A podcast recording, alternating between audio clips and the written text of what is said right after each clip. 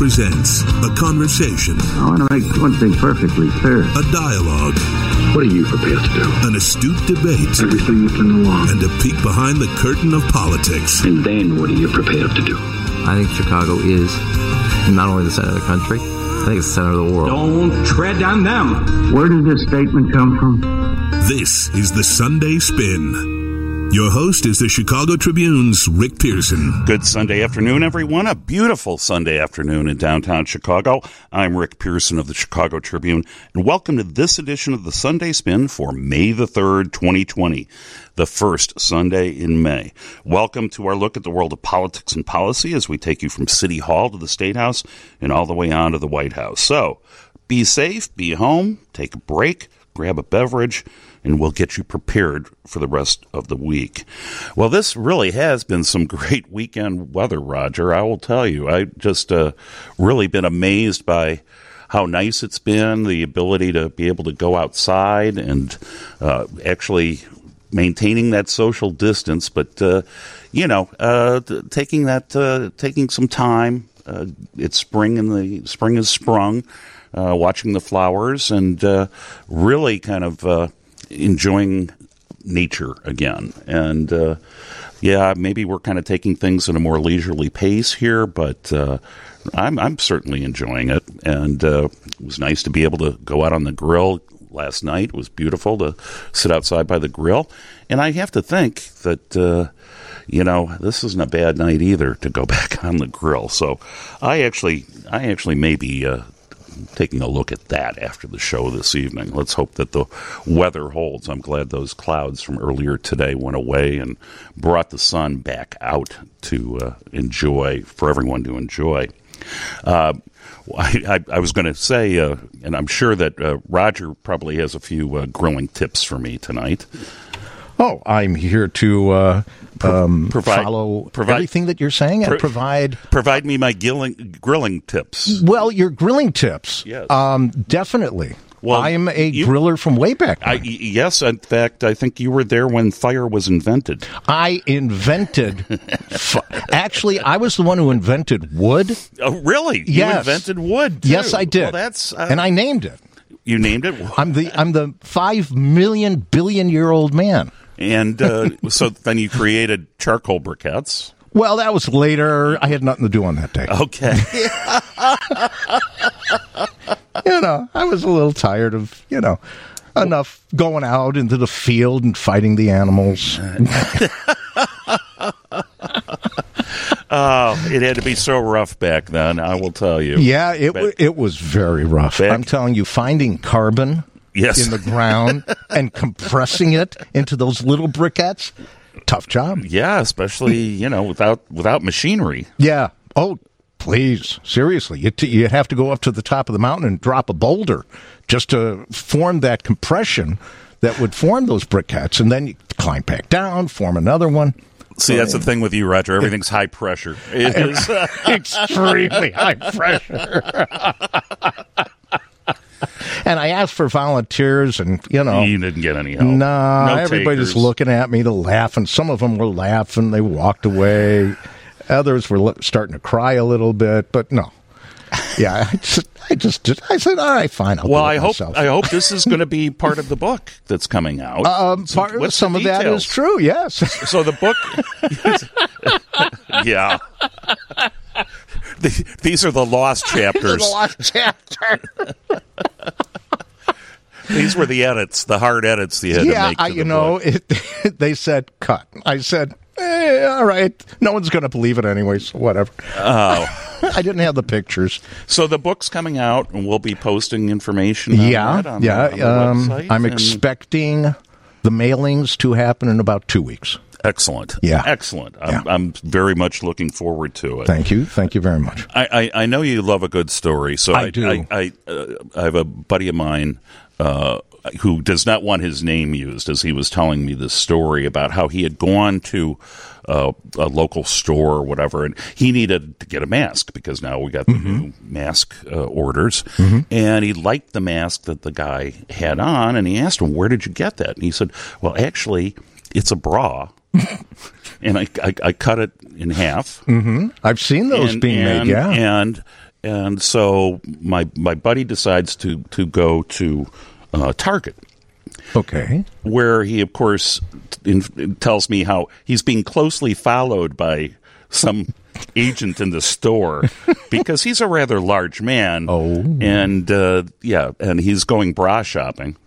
So, uh, nevertheless. He, uh, he he he found a purchase and made it, and he said, uh, "Absolutely great idea." So there's there's something to keep in mind. I've, I've seen uh, on social media uh, tips, some videos on how to uh, sew the elastic, how to attach the elastic to it so it'll stay, you know, uh, behind your ears, the elastic behind your ears, Right. and cover your full face. And uh, again, from the um, bridge of your nose to under your chin. Mm-hmm. That's where the the masks have to be. Well, I, I, I, I know my friend, and uh, he's certainly not a seamstress, uh, but he, he I, Staples? I, I think, yeah, that's probably Staples? more likely. Yeah. Yes, yes. Using some of that high pressure that Yeah, you know, you. he was dropping a boulder on the staple to keep it all together. Those things jam a lot. You know what I yes, exactly right. But uh, You what- didn't see the video of the one person walking into a store. It was a video taken by a clerk. Somebody walking into a store with a face mask on. Not a problem. uh-huh. Unfortunately, they found it difficult to be able to breathe and talk. I did see it. You did see that yes, one? Mm-hmm. where they cut the hole in the mouth. Yeah, so that she could breathe through her nose Right. and her mouth. And then, but she was still wearing a face covering. But what's the kicker to that story? Uh, Was the retail uh, Yes. salesman says, "Oh, I like that. Thank you for the good idea." Oh, to try that. Ah, just, oh, what are you going to do? What are you going to yeah. do? Well, Roger's got all of our latest news here. Producer Casera is here to up, uh, field your phone calls. We're at 312 981 7200. You can also text us at 312 981 7200. I'm Rick Pearson. This is your Sunday Spin.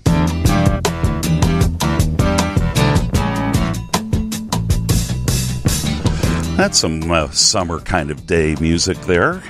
Welcome back to your Sunday Spin. I'm Rick Pearson of the Chicago Tribune.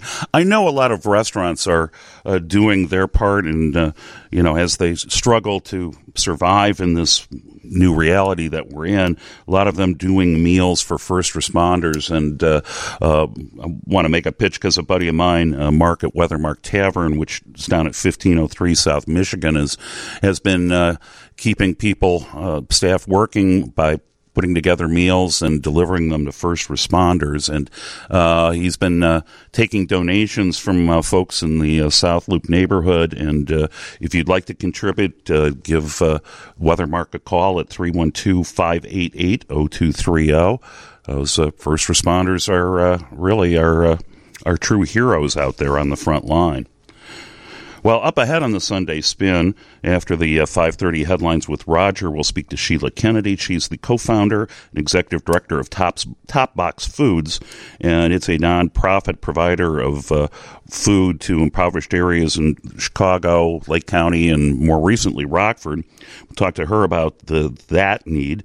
After the six o'clock news, we'll speak to Tom Weitzel. He's the police chief in suburban Riverside, and we'll talk to him about uh, law enforcement uh, and the rules that have uh, been issued in this pandemic.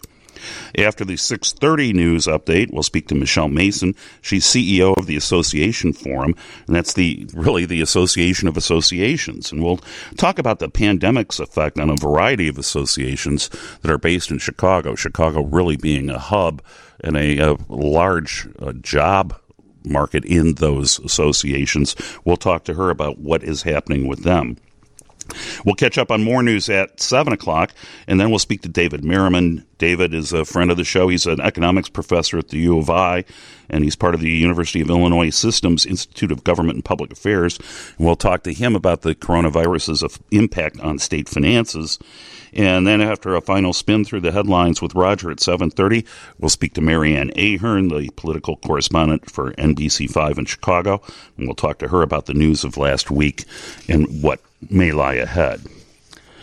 That's all up ahead. We we had these protests in Springfield and Chicago uh, on May 1st over the governor's stay-at-home orders, and as a First Amendment supporter, uh, I respect the right to demonstrate, regardless of whether I agree with the, the side, whatever the theme that's being pitched. And certainly there were ground rules laid for these protests, though not always followed, to try to maintain social distancing and wearing a mask, uh, as as the executive order from the governor states. And of course, these protests are about wanting Illinois to reopen. Uh, and I, I, I know people are antsy. Uh, I know people want to get out. They want to socialize. They want to see jobs. They want to go to work.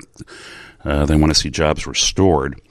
And that's certainly a part of what occurred. But there was definitely no call for the anti Semitic signs that some people waved. Some, of course, aimed at a Jewish governor. And I think it says much about those who waved them. I was particularly incensed to see a poster that said simply, Arbeit macht frei, JB. Now, for those who don't know, that's German for work will set you free. And for those who don't know, it was the slogan that hung over the gates of the Auschwitz concentration camp. It was a saying that meant death. Death for more than one million Jews and others who passed through those gates. The protesters' sign was vile. It was disgusting. More than that, it was just very stupid. In fact, it was kind of counterintuitive because perhaps the protester literally thought work will set you free, so perhaps free to catch COVID 19. This, uh, this really isn't a time for ignorance, folks. But as comedian Ron White said, Let me tell you something, folks. You can't fix stupid. Yeah, you can't. You can't.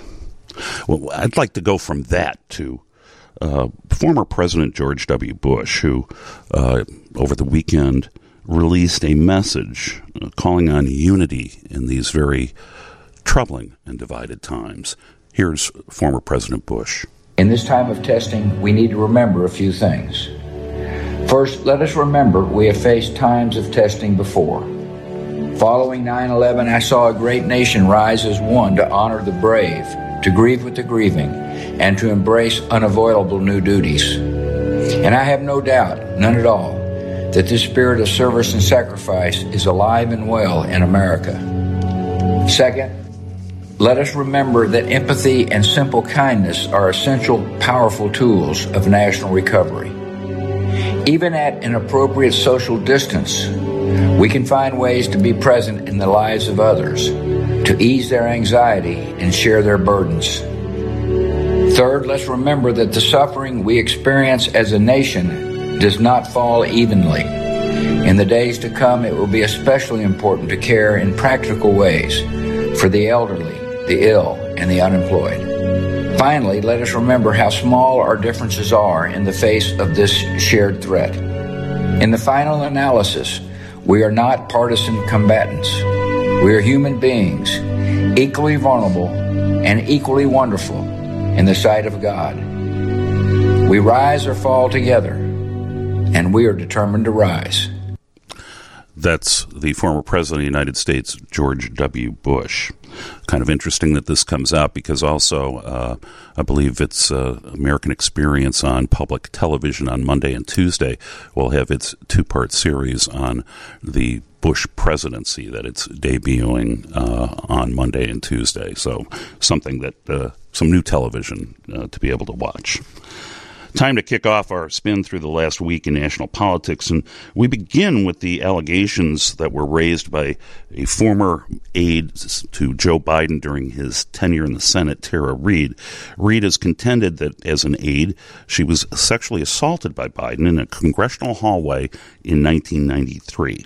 She said she filed a complaint but acknowledges she did not describe it as sexual assault or harassment, according to uh, an AP review. She said she didn't use those terms because they weren't commonplace in that time.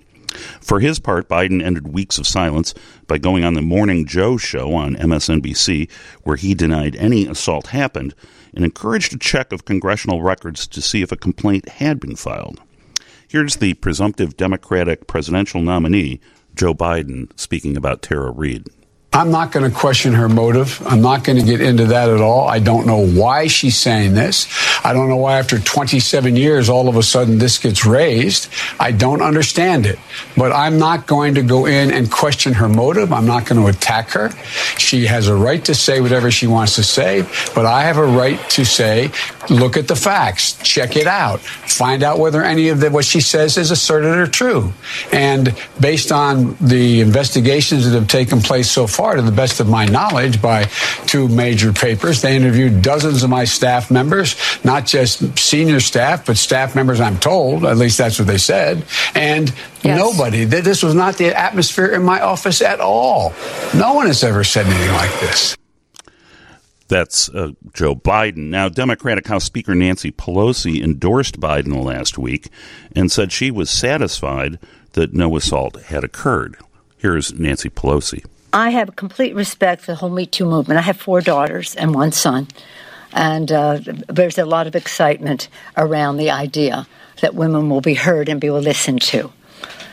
There is also due process, and uh, the fact that Joe Biden is Joe Biden uh, we, there's been statements from his campaign, or not his campaign, but his former employees who ran his offices and the rest, that there was never any record of this. There was never any record.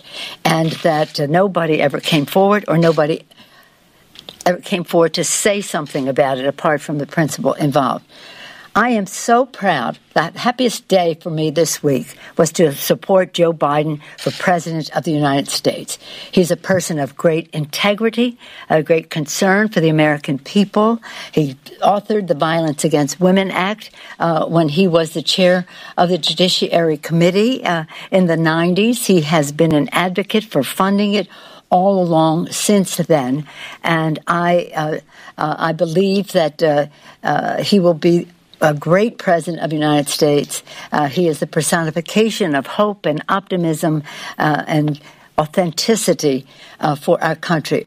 That's House Speaker Nancy Pelosi. Now, Republicans have complained that Democrats have been using a double standard here, that they're defending Joe Biden while they had gone after Supreme Court Justice Brett Kavanaugh during his confirmation hearings and allegations that had been raised against him. House Republican leader Kevin McCarthy of California said he thought Nancy Pelosi was being a hypocrite on the issue. Here's House Republican leader Kevin McCarthy. You can't say one thing about every other time she's commented about any accusation and now say it's okay. She endorsed Joe Biden after knowing the Tara Reade situation. So, did anybody follow up with a question to the speaker? When you went to endorse Joe Biden, did you first look at this? And if she thinks his lack of response is a good enough response, then to me, that's being a hypocrite based upon the past comments she made on other situations similar to this. That's House Republican leader Kevin McCarthy. So, as the U.S. death toll for the coronavirus crossed over 66,000 Americans, President Trump is defending his efforts and says he's proud of the job he's done. I don't think anybody's done a better job with testing, with ventilators, with all of the things that we've done, and our, our uh, death totals, our numbers per million people are really uh, very, very strong. Uh, we're, we're very proud of the job we've done. That comment has received some criticism as well. Uh, the death toll, as I said, over 66,000 today. Today in Illinois, nearly 3,000 more cases, uh, over 2,600 uh, total deaths in the state of Illinois.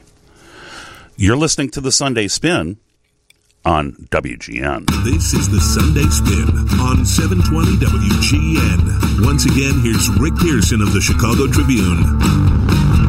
Good Sunday afternoon. I'm Rick Pearson of the Chicago Tribune here in the WG, WGN Skyline studio. Um, Vice President Mike Pence, head of the White House Coronavirus Task Force, uh, was asked on Fox News recently about several Republican governors that began opening their states with the change of the page in the calendar. Uh, Pence said he thinks much of the nation could actually be normalized by early June. I think if the American people continue to practice social distancing, if they heed the guidance, um, particularly through any phased reopening, from their state and local officials. I, I believe we could have much of this coronavirus epidemic behind us by early June. But it, but it's going to take all of us and doing everything that we need to continue to do um, um, to get through this. But um, uh, I have every confidence that we will. Uh, and uh, as the summer goes forward, we'll continue to expand resources, expand testing, work to develop therapeutics and vaccines, and um, uh, and be ready for whatever may come in the future. Now, Larry Kudlow, the National Economic Council advisor who once predicted little economic effect on the U.S. from the coronavirus, he was on Fox News last week and he was asked about demands for up to $1 trillion of federal assistance for state and local governments across the nation. Kudlow didn't answer the question. Here he is. We hear the other side of the aisle. We're looking at it. I'm not going to make any pronouncements. The president's going to be the uh, decision maker, as always. All I would say is this uh, on our side, we would like to see pro growth measures to help us in the medium and long term regain the spectacular economy we had earlier this year and in prior years. Look, we'd like to see things like payroll tax cuts uh, for the workers working side, uh, business investment expensing. We'd like to see middle class regulatory changes uh, for smaller businesses. Uh, we'd like to see some protection and safeguard against liability lawsuits, again, to help smaller business. We'd like to help restaurants uh, open. So we have our own set of asks, and we'll probably come together in a few weeks and resume the discussions. That's the National Economic Council Director, Larry Kudlow. Well, we're going to switch gears now, bring things a bit more locally. And joining me on the phone is Sheila Kennedy. Sheila is the co founder and executive director of Top Box Foods. Sheila, thank you so much for joining me. Yeah, thank you so much for having me on, Rick. Well, let's explain what Top Box Foods is, first of all. Okay. Um, Top Box Foods is a nonprofit based in Chicago. Um, and what we do is we create access in underserved communities um, to fresh fruits and fresh vegetables and also to high quality meats, chicken, fish, and pork. Basically, trying to fill those deserts. Right. So we operate in food deserts. So in Chicago, you know, mostly on the south and west sides, but you know, we operate all over Chicago, um, and then also in Rockford, Illinois. Um, and what we do is we partner um, in the community with a network. So our partners include schools and churches and healthcare providers, uh, community organizations, housing facilities. Um, and our partners spread the word that this uh, food is available in their community. So, for instance, we partner with Rush Hospital and uh, St. Sabina. And so, in those cases, uh, the folks at Rush Hospital will spread the word to their employees and also to their patients and to their community. Um, and then at St. Sabina, Father Pfleger will uh, spread the word to his members that this food is available in the community, um, you know, and we deliver right to the community. I know uh, that you just had a. Uh, uh, a, a, big kind of uh, distribution in Rockford. Uh, I think it was yesterday. Uh, and in fact, a, a, friend of mine was one of the volunteers, Porter McNeil, who lives out in the Quad Cities. but he said that Top Top Box, he believes, uh, delivered so many boxes yesterday. It was four times than any previous delivery in Rockford. Is that an indication of really how bad things are in Rockford? Well, I mean, the need is so great.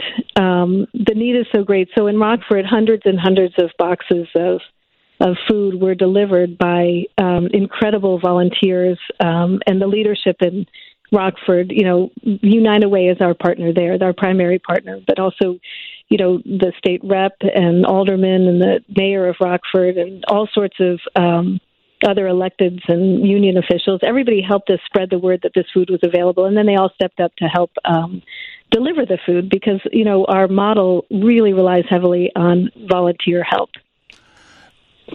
So, I mean, obviously, this is a this is even before the pandemic. This was a, a very important venture for getting food to people. Uh, yeah. But but I mean, since the pandemic, I mean, what what is the situation on the ground? Well, you know, before the pandemic, we would deliver our food um, to a central community location. So, you know, it might be a church, and then people would come, and you know, that was a nice community event, and people would come and pick up their food, and then um, and go home. But of course, that can't happen now. So now we have switched our model, and we're making home deliveries. And I knew the need would be great, but I didn't anticipate how great. So to give you sort of a sense of of just maybe this week, we've just this week alone, we've relied on volunteers and they've spent 500 volunteer hours just this week. And in the last 3 days, we delivered over 4500 boxes of food. So the need is incredibly great. And how do you how do you cope to meet that need? we're all the Kennedys in this house are working. You know, we're we're leaning on we're leaning on everybody we know to help. Um, you know, we have a small staff at Top Box Foods, and they're uh, doing an incredible job of rising to the occasion. But um, you know, the the need is great. Um, I I you know even before the pandemic, I uh, heard about a Feeding America study that said that when people are taking, you know, when they uh, get their groceries or taking advantage of pantry services or food bank services, on average, they get 5% of their groceries there. So if you're living in an underserved community that's a food desert, you know, if it's difficult to find a grocery store, or if you um, are short on money, which is a lot of people these days, um, you need to find that 95% of your groceries elsewhere. And so that's where Top Box Foods comes in. Um, we don't we don't give the food away, but our food is offered at up to 40% below retail. So it's only two types of food too beautiful fresh produce and then also you know meats chicken and fish and that kind of thing been a lot of talk of course about the, the food chain and disruptions in that particularly in uh, uh, food processing involving uh, meat, livestock, pork. Are, are, you seeing that as you try to, you know, stockpile to get to, to these uh, to make these uh, deliveries? You know, we um, so we've been we've been talking to our supply chain vendors about that. Um, our in our supply chain, we partner with vendors who actually share our mission. So, um, you know, and that's partly how we're able to get the food at such a low cost, and then we pass it along to the people that we serve. Um, you know, they're in they're in it with us. We're in it together, and so far we haven't you know we haven't felt the effects, but you know it seems dire to me, and hopefully hopefully it'll be okay. But we've seen enough food. We're speaking with Sheila Kennedy. She's the co founder and executive director of Top Box Foods. I'm Rick Pearson. This is the Sunday Spin.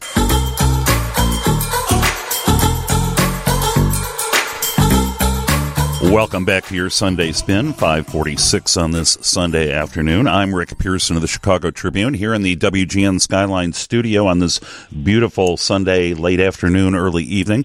Joined on the phone by Sheila Kennedy. She is the co-founder, executive director of Top Box Foods, co-founder with her husband, Chris Kennedy. And uh, we're talking about uh, the service that Top Box Foods provides to underserved areas, uh, basically food desert type areas, and the need uh, being so great, particularly at this time. And, and, Sheila, I have to say, you know, there's even before the pandemic, um, food deserts were always kind of a uh, underlying concern, uh, definitely in the city of Chicago, and you know, you can go back years and there was talk about, oh, here's this master plan we're going to have to, you know, encourage um, grocers to locate in some of these underserved areas. Uh, we've seen a little bit of that. Um, but I have to wonder now when you look at, you know, this uncertainty of the economy moving forward, you know, what are the opportunities uh, as far as business uh, going into some of these underserved communities to provide groceries? I mean, you know, so Top Box Foods has stepped in, you know, to fill that gap and to make groceries, you know, uh, available to people living in these food de- food deserts. But you know, I would say it's a difficult proposition to, especially now, to um, you know, open up a full service grocery store. So there are um, corner stores, um, you know, and there are um, a smattering of grocery stores in you know, uh, that aren't too far. But food deserts really are areas where there just really is no access to fresh produce and and and the kinds of meats and chicken and fish that we offer. Um, and so, if you know, if you are living in a food desert, at least in Chicago, it's typically you know low income and um, there's a lot of stressors that exist in poverty, making it even worse and exacerbates the problem of a food desert.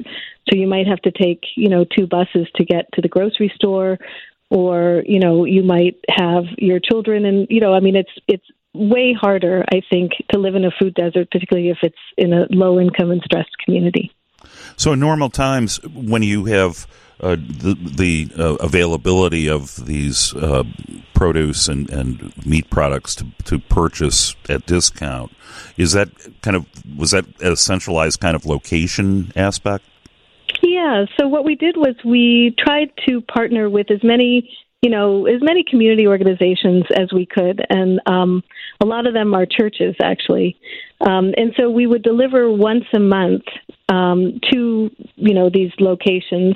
Um, we'd rely on volu- volunteers to staff these deliveries. Uh, we'd have truck routes going out on multiple stops, multiple routes, um, one Saturday a month, and it was a big, you know, sort of a community get together um, and people would pick up their food, and you know, uh, then at the community location, they'd feel more bonded to that location, you know, and so that that model, you know, we started it in 2012, and since then we had reached um, 12,000 people. But since the pandemic, you know, we had to switch that. So now we deliver straight to people's houses right? Which is a completely different thing. that, that was not the model, right? Um, you know, I, I just I, I, think about you know the uncertainty again of know, when people people suddenly losing their jobs, um, uh, the the fact of needing assistance, and I, I guess you know I wonder is there still somewhat of a stigma attached to taking part in programs like yours? Um, I, you know, I think that people, I don't think so, and I hope not. You know, the Kennedys, our family, we um, we eat top box foods all the time. And in fact, if you've been on Chris's Facebook page, he posts pictures of me frequently after I've made a meal with this food. So th- this food, people are actually paying for it. So there's a there's a you know, uh, high level of expectation of what what food they're going to get. So there's a lot of pride in in the in the transaction, and um, you know, we work hard to gain people's trust, and um, you know, we're proud of the food that we offer. You know, it's the really the highest quality um, out there. Uh, I was wondering too is is through your uh, program can you, people use SNAP benefits and things like that? Yeah, people can use SNAP benefits, and that's you know I think that is you know particularly if you're living in a food desert, to be able to use your SNAP benefits on you know fresh produce or you know these meats. Um, I think that's a great way to stretch your SNAP dollar because it's below the cost at retail, um, and so you know you can get more healthy food for that there's been a lot of talk about, you know, because of the pandemic, about whether uh, SNAP benefits should be uh, extended to more families, whether the, the benefits themselves should be increased. Uh, you, you, know, from what from what you do, are the SNAP benefits adequate? I mean, I don't think they're adequate. Um, I also think that you know the government was going to drastically reduce the amount of uh, benefits that people got. Um, so thankfully, they put a hold on that. Um, and so they did it, they did, you know, they didn't decrease the amount as they had told us they were going to do. But, you know, SNAP benefits, I, you know, I, I love hearing Tammy Duckworth's story about when she was, um, you know, they had they hit hard times, and SNAP benefits allowed them to get back on their feet. It's a temporary thing, um, and people who need SNAP benefits and need those to buy something as basic as groceries, you know, I think that we ought to do that for our, uh, you know, fellow Americans. Now, obviously, this has been uh, a program, as you said, since 2012 in in Chicago on the south and west sides. Um, now, is is Rockford now a, a, a, permanent part of the program? Right. So Rockford, um, you know, we partnered with United Way in 2017, and we were doing monthly deliveries in Rockford. Um, and then this yesterday was really uh, we brought in um, you know the leaders, the community leaders in um, Rockford, along with the United Way, and so it was a different kind of uh, delivery this you know this uh, this weekend.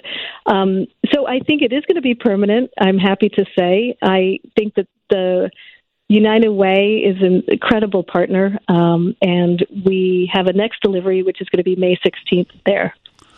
And uh, this program, I mean, it does extend beyond Illinois, doesn't it?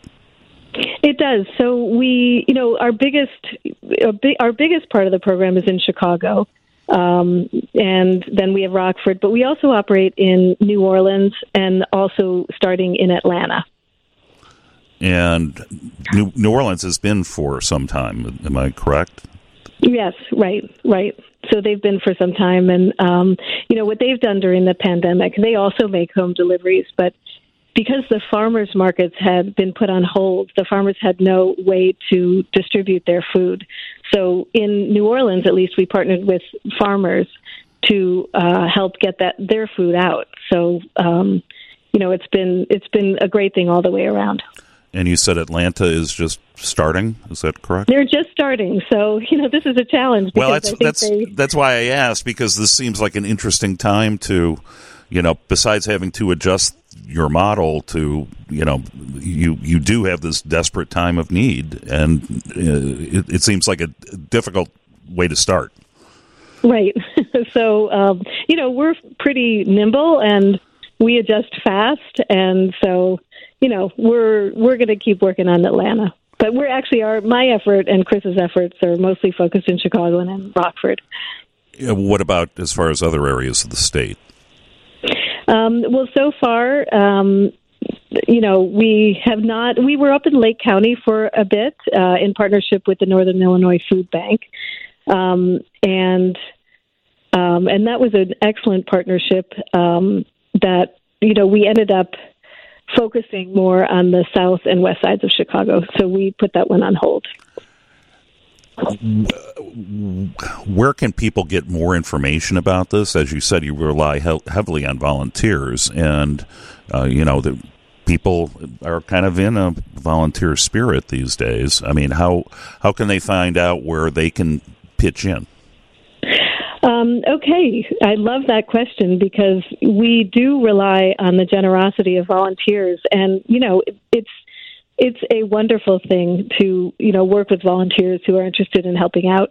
Um, all they have to do is go to our website, um, and that's topboxfoods.com, and they'll see a place that says, "How do I get involved?" And um, or there's another place that says if you'd like to volunteer click here. And both of those will take you to a place where you just fill in. Um, but there's different things people can volunteer doing. They can um, be delivery drivers. And we have a whole protocol of that keeps everybody safe the volunteers and the people who are receiving the food. Um, we also need people to help us out in the warehouse. Um, and then if people are wanting to stay in their homes, uh, you know, if they're more vulnerable. And the, we have a lot of work that can be done from home in the form of making phone calls. So there's lots of ways people can pitch in. I want to go back to one thing I asked you earlier, and you said you have, you know, the partners in supplying this food, uh, but you you expressed some concern that that that supply chain may be may be having some serious problems. I mean, right? We haven't experienced it firsthand um, yet, but you know, I we've talked to our suppliers, and you know, we're keeping we're keeping our plan going forward, and you know, we haven't cut back on anything. Although the some of our suppliers, um, we have increased our work in our warehouse um, so that the work of packaging these boxes gets done by us. And some in the past, some of the suppliers did that. So that's really the only ch- the only change. I think um, I haven't really seen firsthand. Uh, uh, you know, less food. It sounds like, uh, I mean, it sounds like a, a real uh, volunteer effort would be working in that warehouse. Just, yeah. Well, I mean, given given given the need, given the number of, uh, of, of boxes that that need to be processed, that would seem to be like the preeminent preeminent place that uh, you folks are looking for some help at. Right, either that or delivery drivers, because um, there's a lot of um, you know, because people are doing it in their cars, and we do use refrigerated bags, and you know, we keep the we try to keep the food cold. The amount of stops people can make are limited because you want to make sure that the food maintains its its integrity. You know, so it doesn't thaw if it's frozen, or you know that it stays fresh.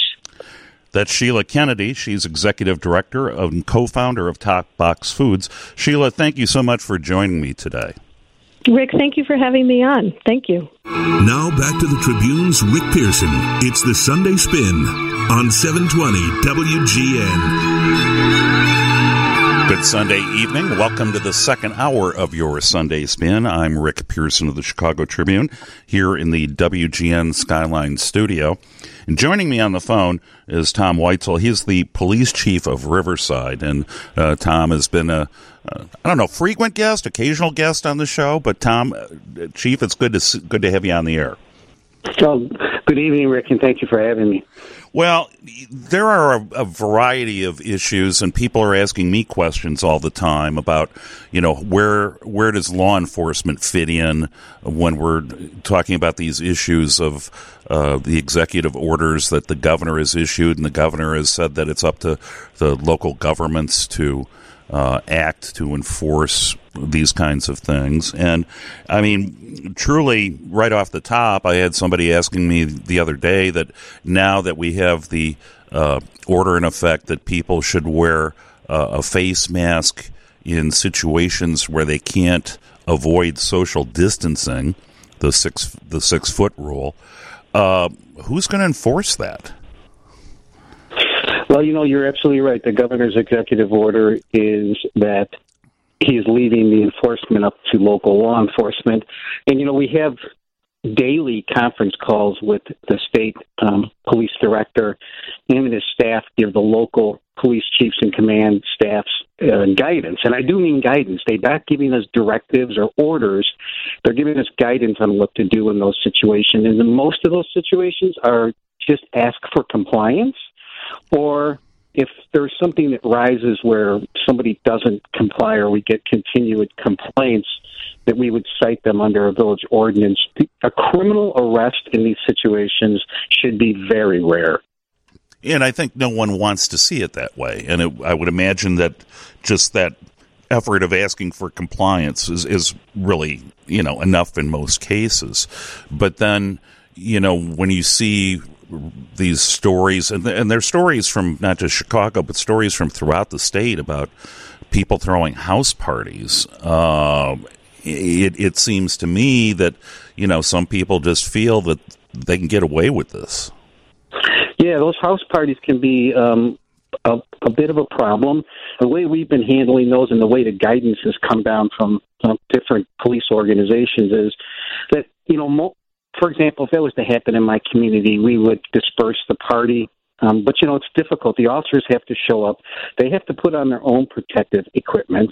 They would have to go into a home or condominium apartment, disperse that, and we would probably cite the owner of that property or the renter. And, and that is even a situation that could be handled the following day. The main objective would be to ask them to disperse. Most of the time, they would.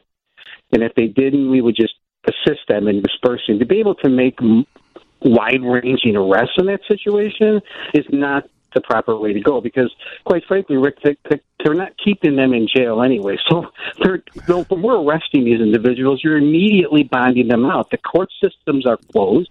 The bond court wouldn't take them. They would probably give them a recognizance bond immediately. So it'd be this big circle that went around, and I'm not sure much would be accomplished with that. What needs to be accomplished is we disperse it, then we would hold hold the person responsible that owns the property or rents the property.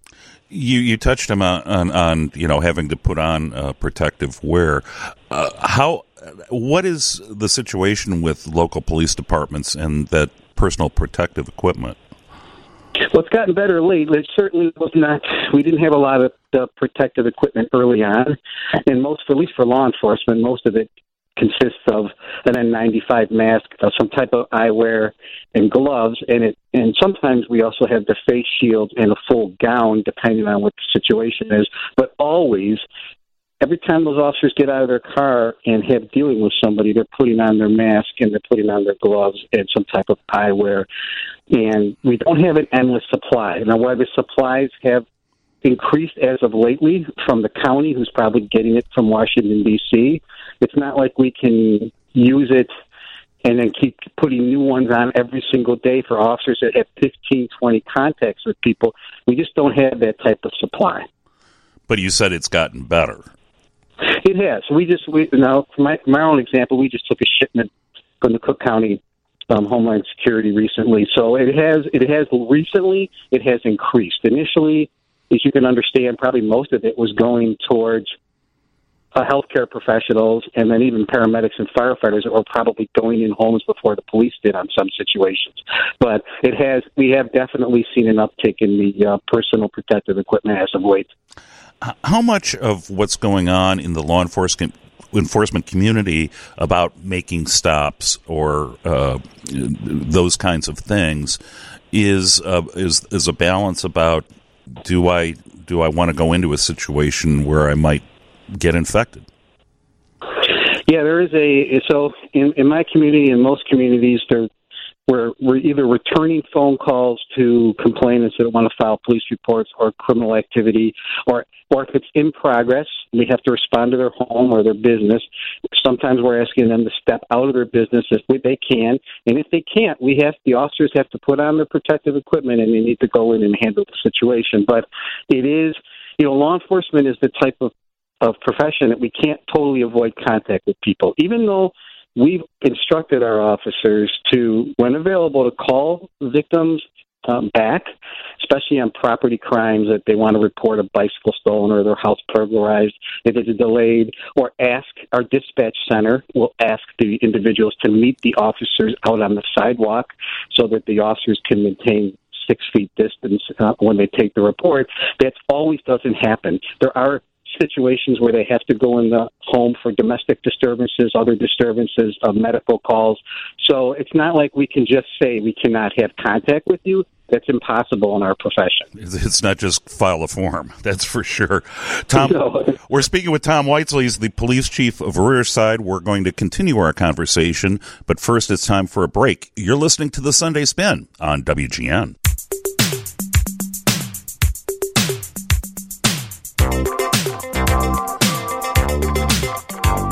616 on this Sunday evening. I'm Rick Pearson of the Chicago Tribune here in the WGN Skyline studio as the Sunday spin continues. And we continue our conversation with Tom Weitzel, the police chief of Riverside. And I, I know, Tom, you, you issued a, a, a, news release about this and, and uh, about a week ago or so about uh, speeding.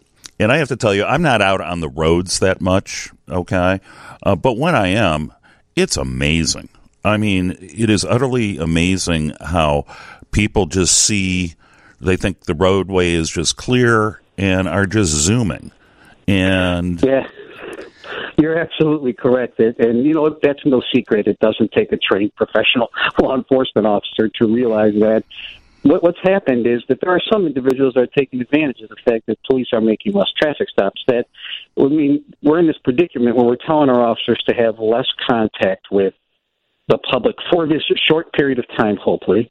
And that they should be, in most cases, stopping individuals that are reckless. So they still are doing traffic stops, but they're not doing the normal routine, quote unquote, routine type of uh, speed enforcement.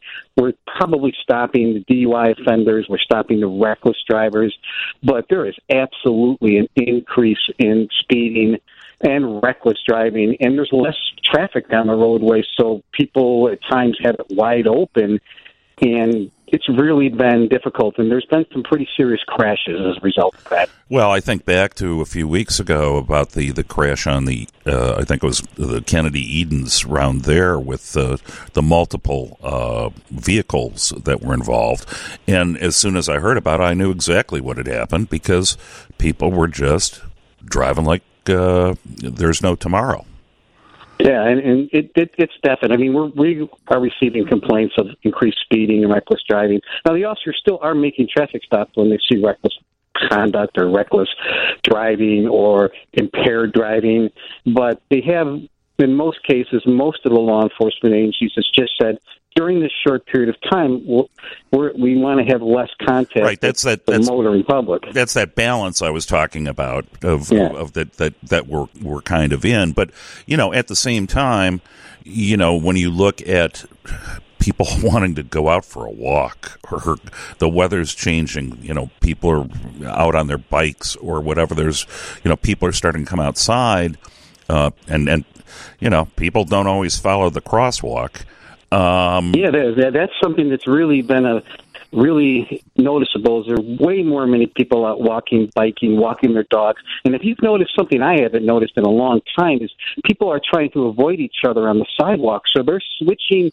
They're crossing at mid block. They're crossing to to do the right thing to stay six feet away, social distance. And with, and when you're driving, you know all of a sudden these people are trying to do residents are trying to do what they're supposed to do, and then the speed and the reckless driving it's, it can be a a real problem. So I would agree with you totally. There's, pedestrian traffic has definitely increased. And that's something to keep in mind. I mean, everybody should keep that in mind if they're if they're getting behind the wheel. Just just keep that in mind. There's people outside, and uh, they're outside in numbers that we probably haven't seen in quite some time. So please keep that in mind. Absolutely. Uh, going back to when we talked about enforcement and, and of, of you know these these more uh, I, I don't want to say the house parties, but but but things like uh, people gathering uh, in parks and those kinds of things. And I understand you're basically using uh, community service officers now to, to patrol parks. Yeah, so we're we've reassigned our community service officers to different shifts just to patrol the parks in a different in addition to the officers, and that's to enforce the social distancing by compliance. And you know, the parks are open, the playgrounds are shut, the athletic fields are shut. If somebody wants to jog through the park or somebody wants to walk their dog through the park, that's fine, especially if they're social distancing and have their mask on. That's absolutely fine.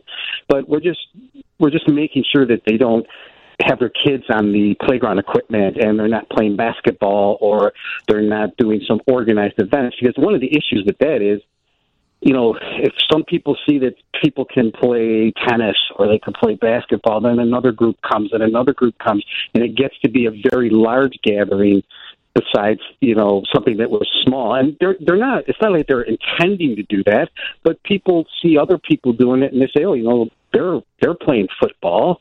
Why don't we go also play soccer here in the same field? And then it becomes crowded and that's where the issues come to.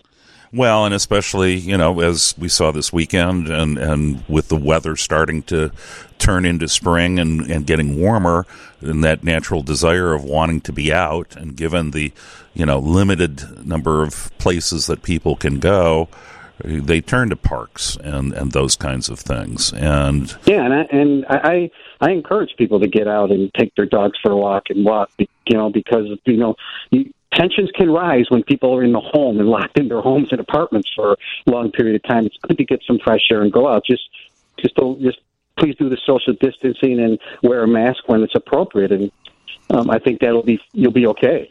I want to ask you about uh, a letter that you wrote to uh, the Cook County Commissioners about uh, and this was on behalf of yourself as well as uh, the uh, fire emergency chief uh, Buckley, Matthew Buckley in Riverside, about the issue of the HIPAA requirements.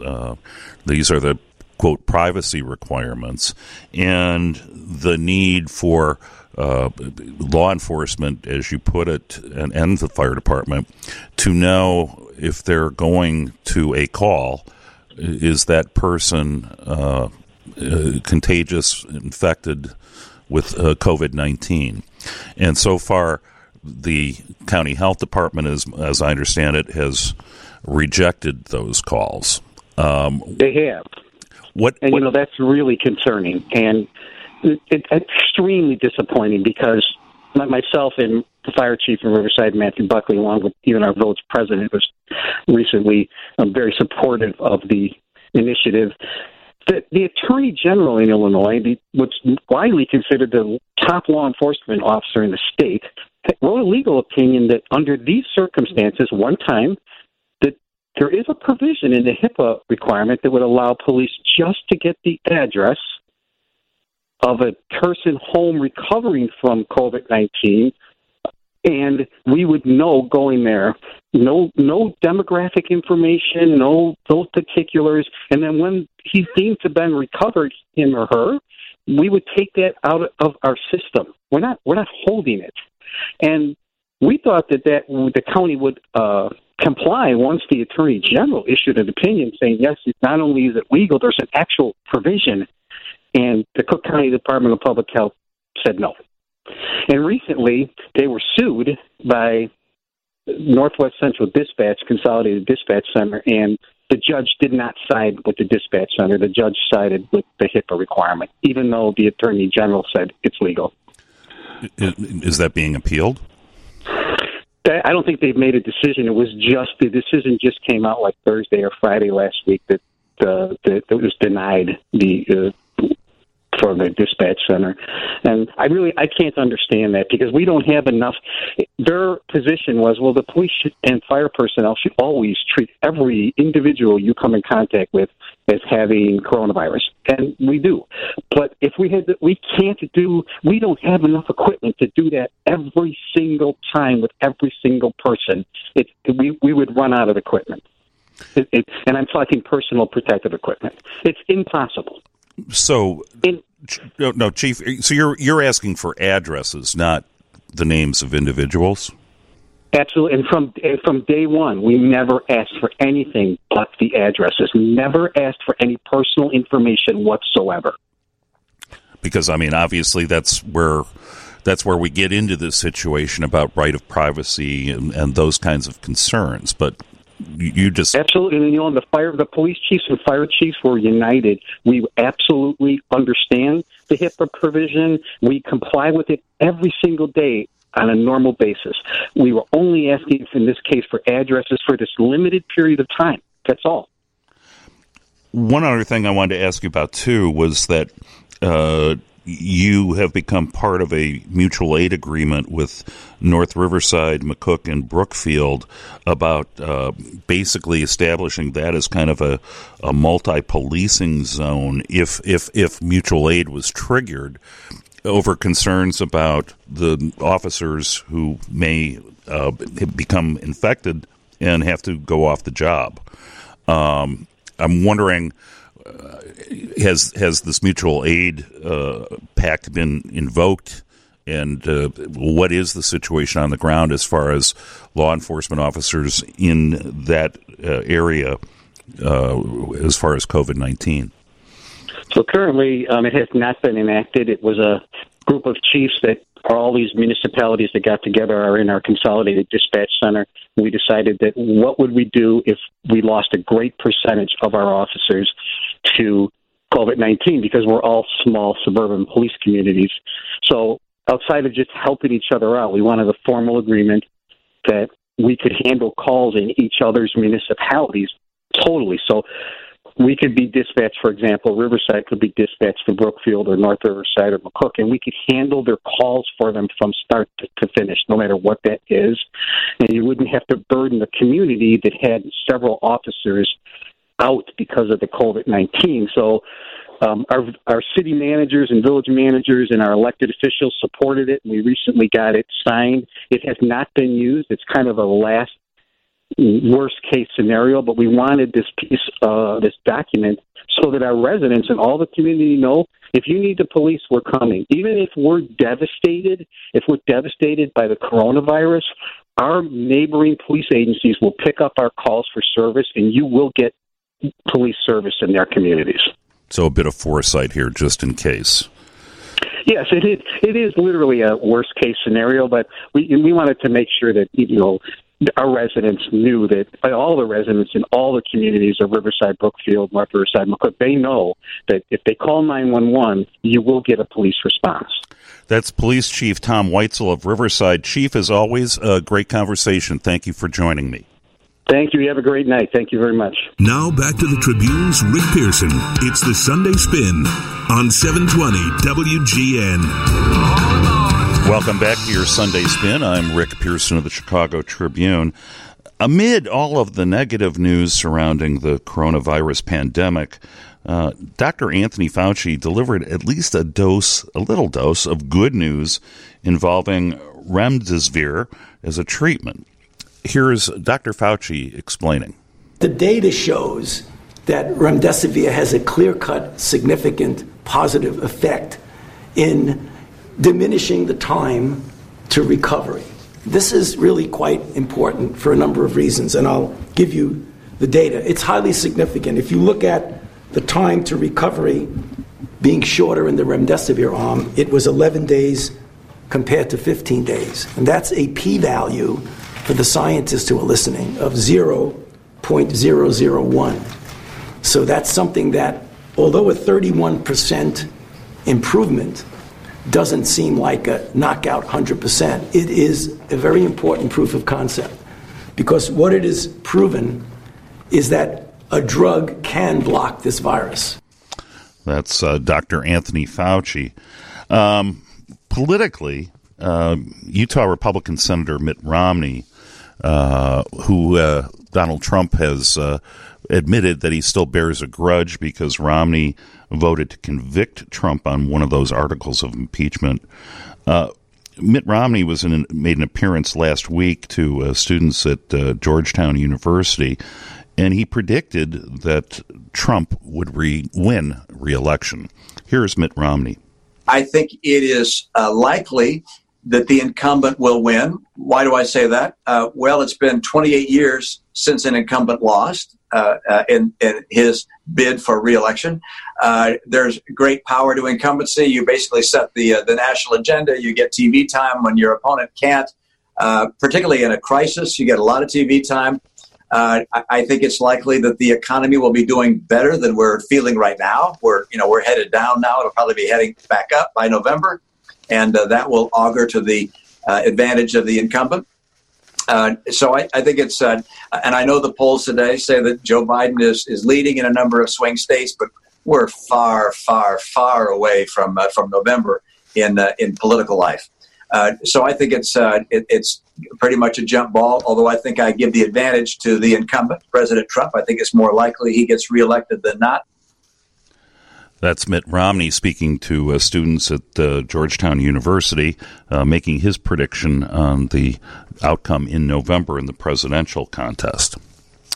We're going to bring things back home to Chicago now.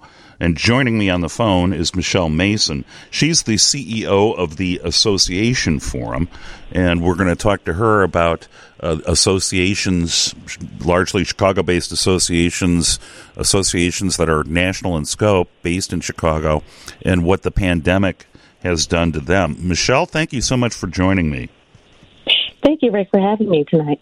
Maybe, maybe uh, as I've been saying, you're you're basically in charge of the Association of Associations, which I joked to, to somebody that's almost like saying I'm the head of the Department of Redundancy Department.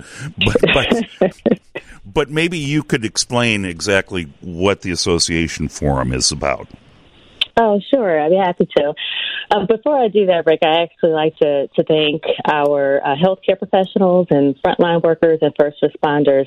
So those are uh, the heroes during this pandemic. Um, Chicago is the home to uh, the second largest market for associations, representing the number one market for healthcare and medical associations.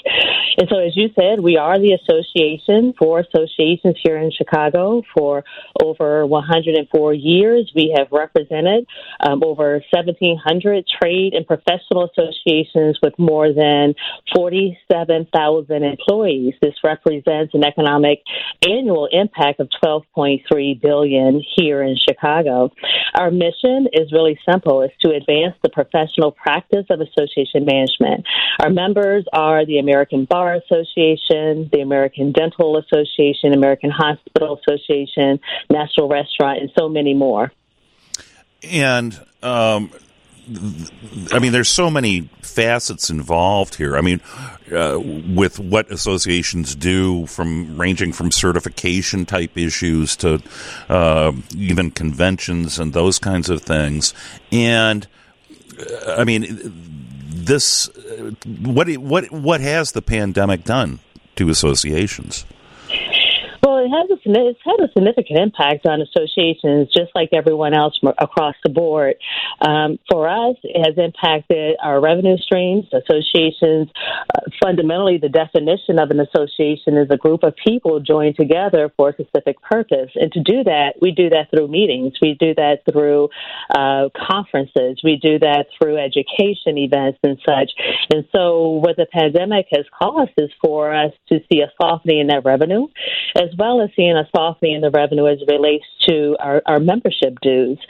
As I mentioned, we represent a vast majority of associations. And so I'll give you an example of one organization that's familiar to most. That's the American Dental Association. And so when we think about dentists, we think about the ADA, which is headquartered here in Chicago, has over 200,000 dentists that have not seen a patient in two months. And think about the impact on ADA from a travel uh, from a, a, convention's perspective, it's, has, it's having a huge economic impact. And just recently, and we appreciate that 501c3 organizations were included in the third relief package. We're hopeful that there will be a fourth stimulus package that will include 501c6 organizations, which represent the vast majority of our population. Why don't you explain what a, a 501c6 uh, is? Is that's that's uh, a, under under the tax code? Great. I'm happy to do so. So when we think about tax exempt organizations, um, it refers to federal income tax exemption governed by the internet, um, the Internal Revenue uh, Code. So a 501c3 organization is typically a charitable organization, education, religious organization. Many are scientific based. A 501c6 organization is operated to promote a common business interest um, and to improve business conditions. So, for example, we think about trade associations, and when we think about that, uh, an example would be the uh, National Manufacturing Association. Um, Association Forum is a 501c6 organization. We also have a 501c3, which is more of our charitable arm and our education arm. And so 501c3 was included in the last uh, relief bill. Absolutely. 501c3 organizations were included, 501c6 organizations were not included. And so we've engaged in a significant aggressive advocacy efforts because we recognize that 501c nonprofit organizations or businesses in general, we have payrolls. We put, we, our focus now during this uh, pandemic is to make sure our staff are employed. As I mentioned to you, there are over 40,000 uh, employees uh, in nonprofit organization, association specifically is what I'm focused on today. And so our focus is to make sure we keep our people employed and we're able to maintain normal business operations. We realize that this is not a sprint, it is a marathon, and that's why support um, is required for us and inclusion is important. We recently had a town hall with uh, Representative Raja Krishnamoorthi, and he is a strong supporter of associations, and he encouraged us to mobilize on a national day of advocacy because we know that the time is now, the time is of essence, and we need to concur, uh, to contact our congressional leaders uh, because the relief the relief is important to us. We want to keep our members in business. We want to keep our our members members uh, uh employed as well as our staff. We're speaking with Michelle Mason. She is the CEO of the Association Forum, the association that basically looks out for other associations, the, the kind of umbrella for associations, uh, not only here in Illinois and Chicago, but nationally as well. Michelle, we're going to take a quick break and we'll continue our conversation. I'm Rick Pearson. This is the, the Sunday Spin.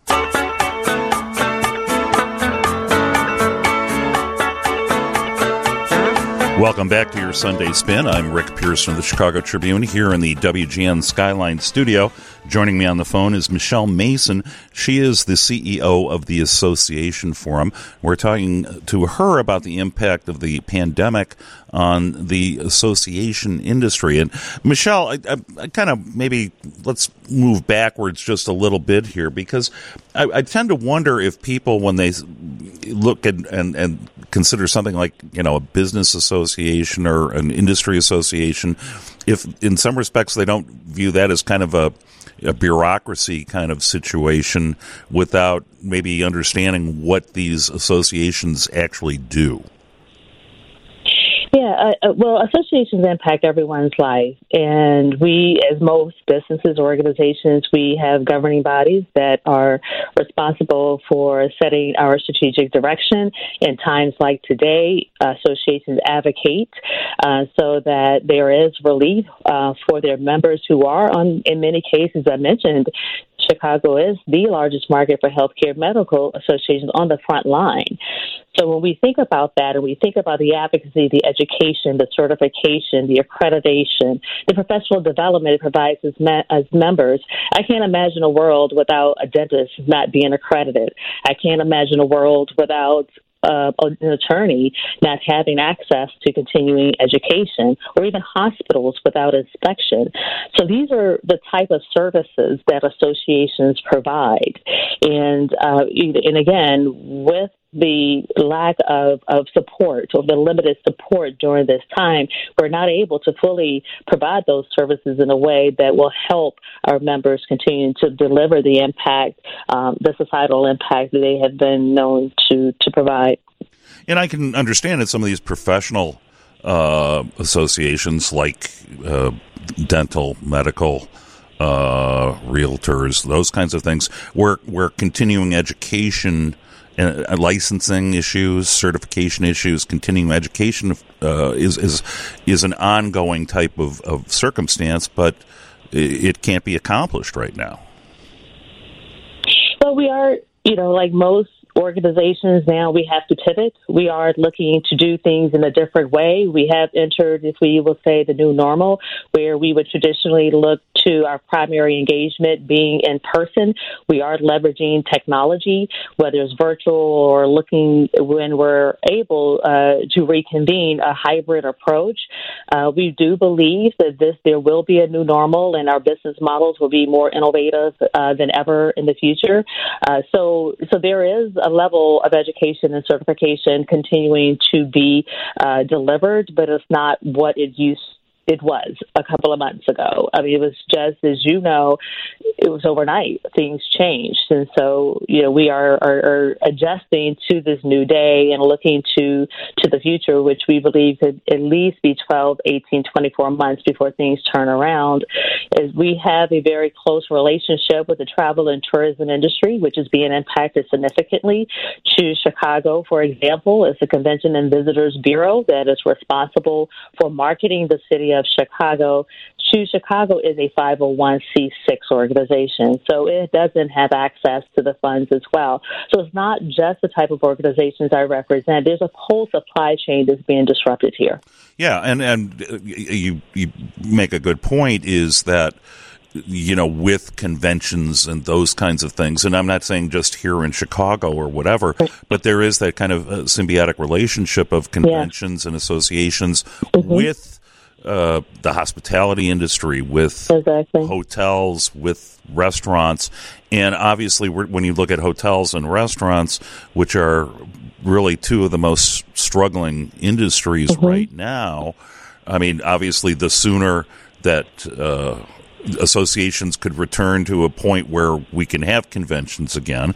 I'm still doubtful that, uh, despite uh, Tom Perez, the Democratic National Chairman, saying this morning that he believed that uh, the Democratic National Convention in Milwaukee will go on as scheduled in mid August, I think there are serious questions about whether that indeed will happen. But certainly, in kind of trying to restart the economy, there would seem to be a role for associations in, in trying to get hotels, get restaurants, get things Absolutely. back to normal.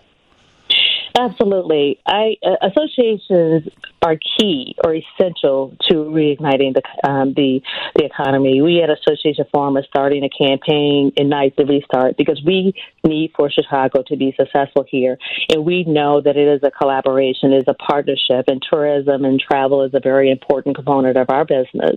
And I don't know about you, Rick, because I live downtown, and and when I when I see uh, that the, the the lack of, of, of tourism and and and, and those enjoying our wonderful city here, I know that we're not bringing citywide to the city, right? We need those to fuel our economic engine. So it will be a, a long road ahead, but I know collaboratively with our partners, uh, we will we will recover from this. It, it will look very different, I predict, in the future.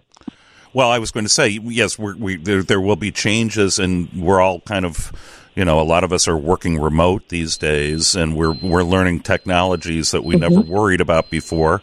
I, I, I mean, you know, everybody knows how to do Zoom. I think almost now, Exactly. Those kinds of things. It's, and, and sure, it's not the same as that.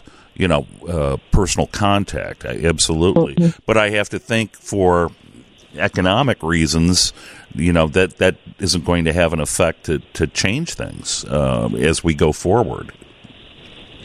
But economically, we, we, we need to figure out what is that right mix. You know, as I mentioned, associations generate about 12.3 billion in economic impact. That's just here in the Chicagoland area.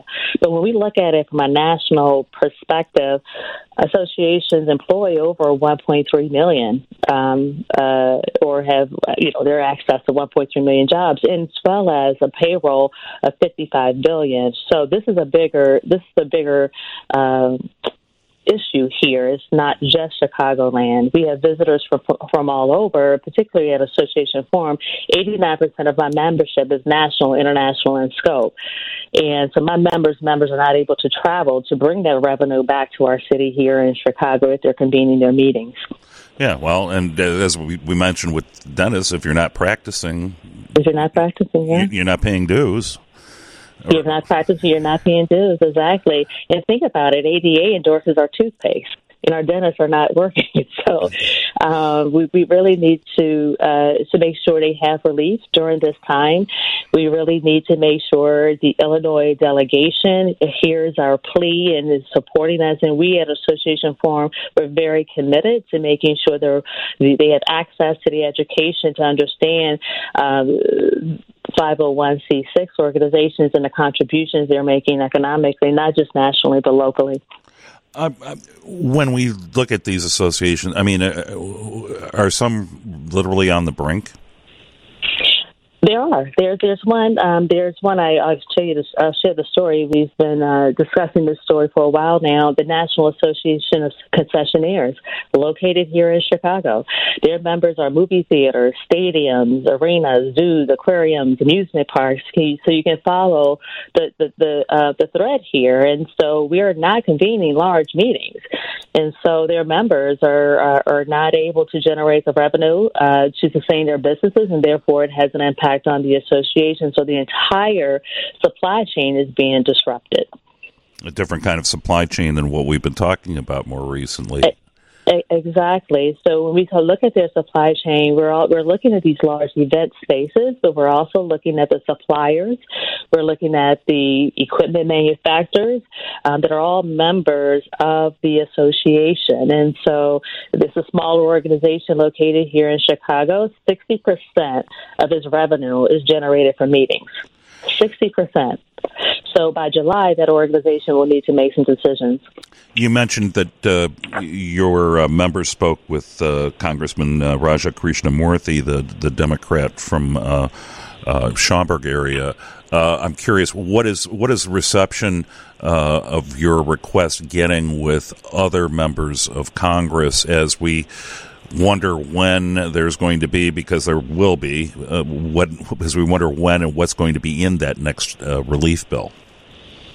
Well, you know, we heard earlier today on the national news that there might be a pause. Well, I would advocate that we can't afford a pause on this fourth package. And I know that we know that uh, Raja Krishnamoorthi is very supportive of associations. His wife is an anesthesiologist.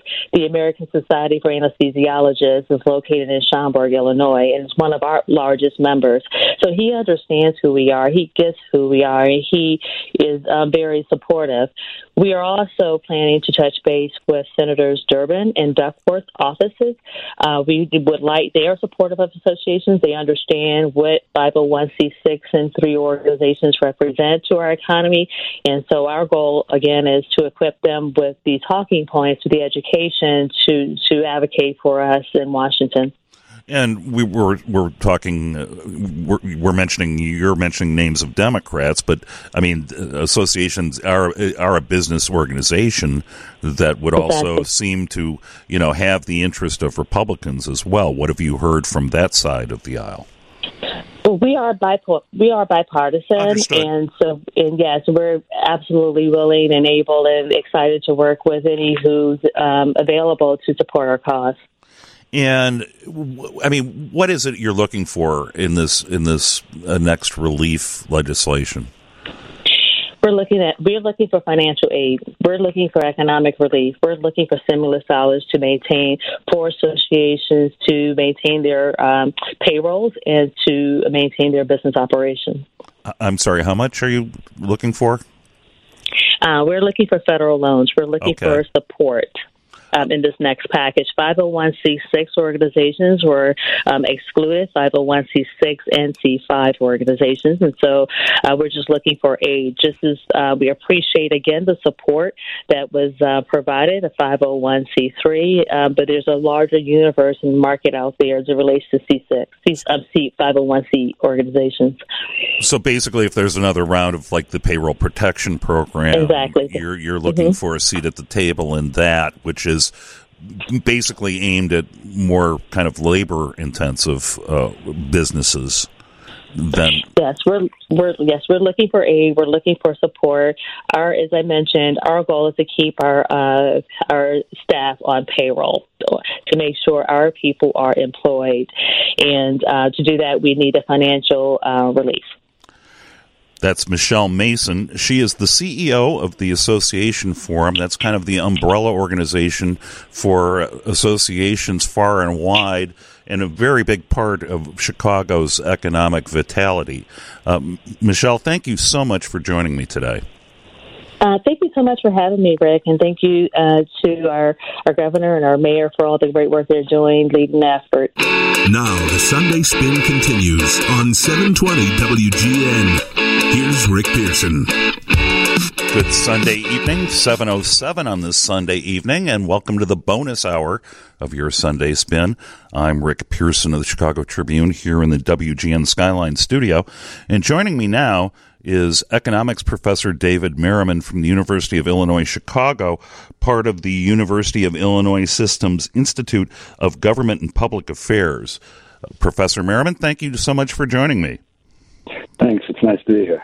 Uh, the professor was part of a, a I believe it was a, a group of authors that uh, took it upon themselves uh, at the request of the University of Illinois to look at the possible fiscal impact on the state uh, due to the pandemic, and uh, it's not a pretty picture.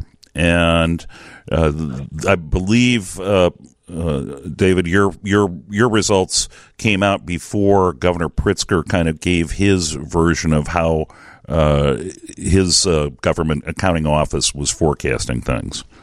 That's right. Yeah, yeah. We we were. I, I think the Commission on Government Forecasting and Accounting, which is a legislative uh, entity, came out first, and then uh, we came out, and then the uh, the governor's uh, Office of Management and Budget came out. Well, it's it's. It, it's ugly. All, all, was pretty. pretty bad news. It, yes, it's ugly. It's dripping with red ink. And and if you could, why don't you? Can you just kind of walk us through what uh, your analysis showed? Yeah. So I mean, you know, there's really uh, three main things to think about: what's going to happen to revenue, what's going to happen to spending, and what's going to happen to assets, the value of assets. And, and the most important part of assets is, of course, the, the pension investments. And, you know, it's bad news on all fronts. The worst news is probably on revenue, at least for the short term. And so uh, there's a wide range, I have to say, because we, you know, we wrote this in early April. There was a lot of uh, uh, different views on how bad the recession was going to be. And so we had a range of losses anywhere uh, in terms of revenue declines, anywhere from about $4 billion to over a longer period. That would be in, a, in kind of in the current 2020 year, not the fiscal year, but the entire calendar year, from 4 billion to 28 billion over a longer period of time if the recession was really bad. I still think that's probably the right picture, uh, we're probably talking uh, over a couple of years at least. Oh, I would say at least twelve billion dollars of decline in revenue. And you got to remember that it's on about a sixty to seventy billion dollar budget. On spending, the picture is is much less bad. The big thing that's going to get hit there is Medicaid, and we're probably talking only about two billion dollars or or two or three billion dollars, only about two or three billion dollars. Right. And, and then you know, investments, it's very hard to tell. Um, but, you know, there certainly will be a hit over the long term um, in terms of the funding level of the pension funds. And, you know, that, you know, you should remember that there are state pension funds. There are also local government pension funds. We, we didn't really attempt to come up with a quantitative number there, but it's going to be significant. One of the things I was curious about, and I, and I noted when I read this report and, and was writing this writing about it, was that issue about uh, Medicaid expenditures, and I would think that obviously with a pandemic and the increased healthcare costs and the way that the pandemic hits those without uh, the resources, that that's where the state budget would would really get slammed. Yeah, it, it does get slammed. Uh, there, there, you know, partly the federal government has, uh, the, you know, the Medicaid is a state and federal program, matching program. The federal government has upped the match rate a little bit uh, by six, from 50 to 56 percent of each dollar we spend is matched by the federal government, um, and that'll help. Um, the federal government, in addition to that, has some money to bail out hospitals, to give hospitals some additional money. But the it, it's not going to be enough to cover it. And, you know, we don't know in the long run what the federal government's going to do. It, but it's just it just turns out it's it's not as much money as on the revenue side. That's where the big hit's going to come out. Uh, and yeah, you, I mean, you, you get to the, the, the, big question of the federal government, and I want to I want to come back to that in a, in a little bit. But um, okay, so we have we have that kind of range of revenues uh, losses of, of from 4.3 billion with a short downturn and a strong fast recovery to 28 billion dollars dragging out through right. 2023 uh, how does that compare with the way that the governor presented it the other day? Oh well I, I think the governor's first of all the governor was only for the next fiscal year and so it doesn't match up exactly. So he's for the right. fiscal year that starts in July and goes through the end of June of uh, 2021, and, and um, it, it's very much on the low end of our range. That would be it's around four billion dollars, I believe, in uh, decline in revenue, and that would be a really if we could get through it with just that, that would be a really uh, very optimistic solution, very optimistic case. Well, when I mean, when you look at already, he's talking about the need to short-term borrow money to get us through the end of the budget year that that ends June 30th, and then of course that becomes well, that might cover over something that becomes an obligation in the budget year that starts uh, on uh, July 1st. Right. Although one thing to recognize then is, you know, the federal government delayed um, the, the the federal income for tax, right? Right. And because of that, um, Illinois really had no choice because the Illinois income tax form uses the, the result from the federal income tax form. And so Illinois had no uh, no choice, and it also moved up its date, which means, uh, according to people at the Department of Revenue, that's going to be a significant hit to revenues. But we will get that back, or at least some of that back, in in early July. So the short term borrowing to get us through to July first um, it's not such a terrible thing. Normally, I would be, you know, say that's a, a really bad plan. In this case, there's some justification for it, but we're clearly not going to have enough money to get through the next fiscal year. So, uh, uh, yeah, that's going to just be added to what we need to pay. We're speaking with economics professor David Merriman from the University of Illinois Chicago, part of the U of I Systems Institute of Government and Public Affairs. I'm Rick Pearson. This is the Sunday Spin.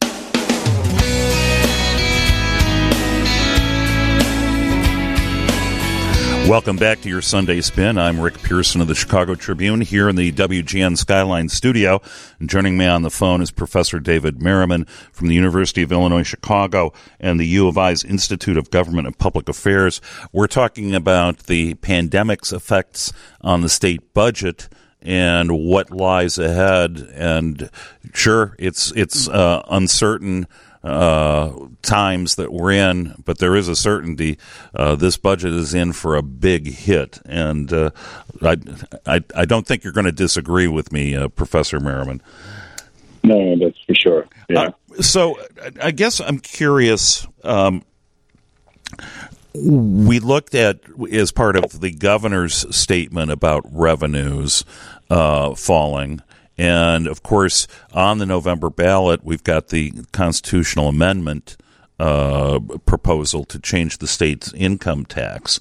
Uh, but one factor I want to point out is that uh, originally it had been forecast to raise about $1.4 billion if it was approved by voters um, and in effect for a half a year. That has already been reduced by 200 million in the governor's estimate. But uh, we have a good friend of the program, Ron, with the question. So, Ron, good to hear from you, and I hope I didn't steal your thunder on that. Well, no, hey, Rick, hey, it's just really good uh, talking to you, Rick. Yes, and that's my question, Professor. The, the, the, the the econ- economics uh, ramifications of the the, the, the fair tax, but also the political realities of it. So that that's my question. And, and, and, Rick, just really good talking to you. Enjoy the show as always. Thank you, guys. Thank you, Ron. Professor Merriman. Okay, well, I, I can talk better about the economics than I can about the uh, you know the the politics of it. And, I, I, guess we did do a report uh, a few months ago on the sort of the economics of this.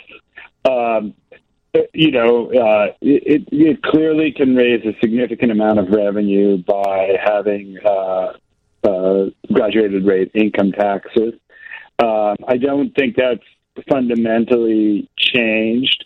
Um, the question of, you know, what a, in the short run, I think it's quite clear that it will raise revenue. The long run question is, will there be a significant deleterious effect as, as you know, people in the high income brackets uh, move to other places? Um, you know, I find, you know, based on the experience in California, New York, New Jersey, all of which have relatively high income tax rates, um, you know, that's, I find that I don't think there's going to be a massive whooshing sound. There could be some slow, gradual uh, movement out. Uh, but we're, we're probably going to raise a significant amount of, of income. Uh, and, you know, we're certainly going to need that income at this point. Um, and there may be an issue of, you know, in terms of tax fairness, uh, who's going to be hurt the worst as a result of this COVID 19. I think it, it, probably isn't a surprise to anybody that uh, the, the people uh, the more uh, moderate and low income people are probably going to be hurt worse than those of us who are, you know, more fortunate. Let me. Uh, I, I don't want to drag it too political, but let me let me take a stab at this from an economic standpoint. Is that obviously this proposed constitutional amendment uh, was poised to probably be the uh, most expensive political campaign on the uh, state's November general election ballot. Mm-hmm things obviously have changed in the nature of campaigning, not only for candidates but for also for political initiatives. But that having been said, you know, we kind of had the argument laid out earlier in this in on the two sides of this about quote uh, the supporters calling it a fairer tax and that the wealthier should pay their fair share and that uh, it would that 93% of taxpayers would pay uh, the same, if not less, under the proposed rates that were adopted by law if if this amendment were to pass. On the opposite side, and, and basically there's uniform Republican opposition to this, is the argument that uh, nothing prohibits the legislature from raising uh, the rates and and perhaps changing them so that it would extend further down into more middle class incomes and and so the the question I have for you is in this time of uncertainty which which argument kind of wins out here? Because you know the, the argument being and, and and the Republicans have made this and I'm not taking a side but their point was the wealthy don't have enough to bail us out. And that was before, and that eventually those rates would creep down into the middle class. I mean, I could see that as a Republican argument. First of all, it's clear that the, the, I agree with the argument that at least at the rates that have been proposed, or even anything that's kind of a reasonable set of rates compared to what other states have done, the wealthy don't have enough money. There's just not enough money up there to, to totally bail us out, not to fix it. Fix it. Of course, it would help, the 1.4 billion you got to remember is for six months. I can't, you know, I can't talk about what the Illinois legislature would do. I can tell you, I've looked at about 20 years of data from uh, states that both had flat taxes and graduated rate taxes. And that 20 year period, you know, did include the 2008, uh, you know, very bad recession and also the 2000, uh, 2001 recession, which wasn't quite as bad, but still a big hit. And uh, we, we haven't, you know, totally finished analyzing the data or published anything on this yet.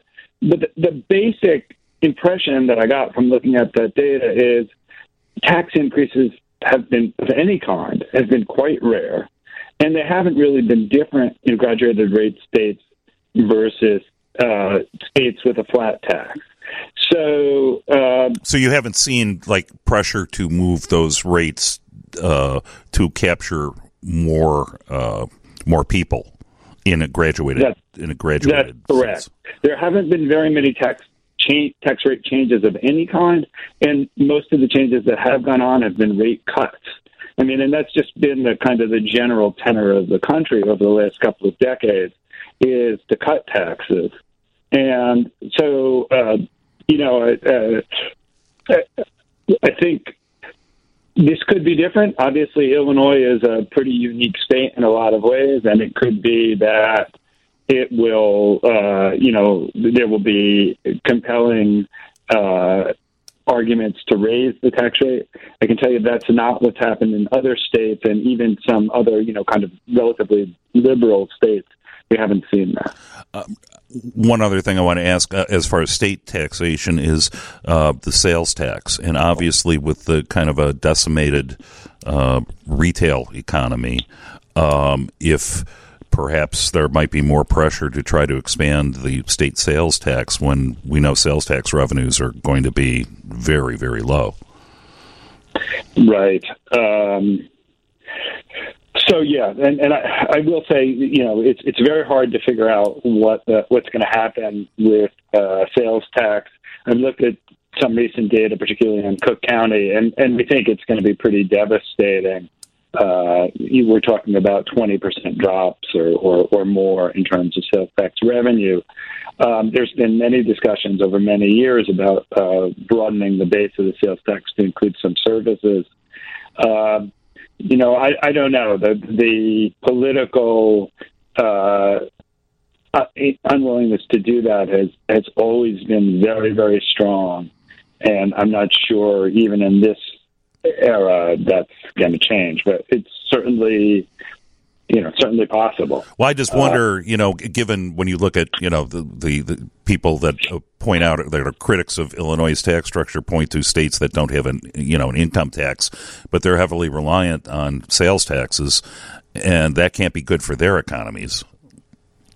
Right. Well, the, right. The sales tax, you know, is probably more likely to hit low income and middle income people than income taxes.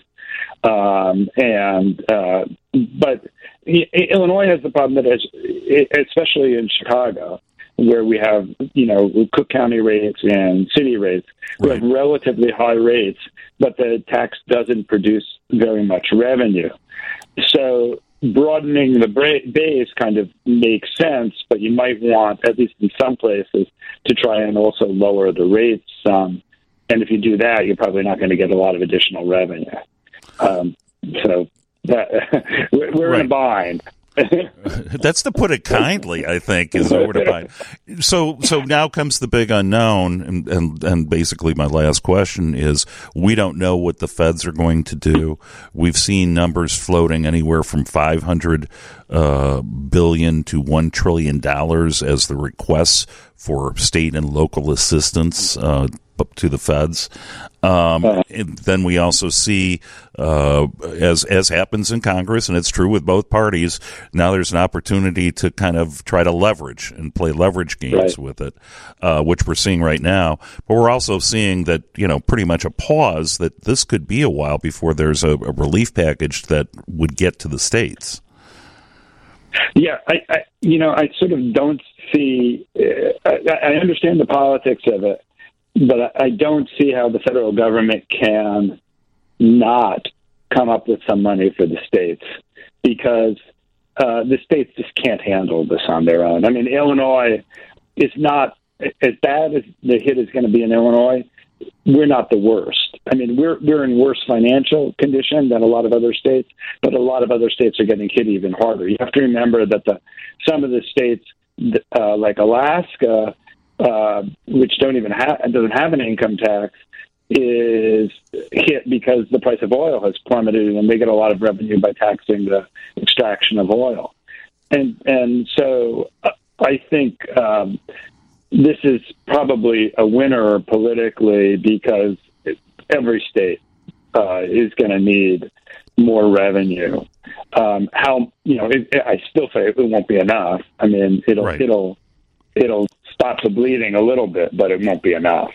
And um, Illinois, unfortunately, has a reputation as a state that's been irresponsible, and that might work against us as we negotiate for more revenue.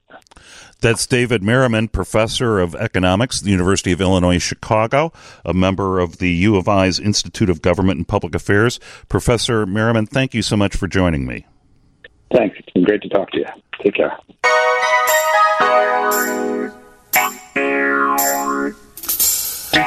7:35 on this Sunday evening. This is your Sunday Spin.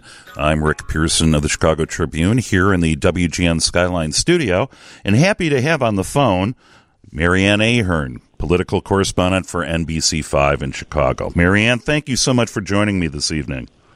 Of course. Good evening. So I'm, I'm, i want to get your take. Um, I think uh, we're going to have to see uh, Pritzker uh, do some modifications at some point uh, over this next month. Now that we're in the next month long phase of this executive order, um, only because of just uh, um, kind of the unrest that exists out there.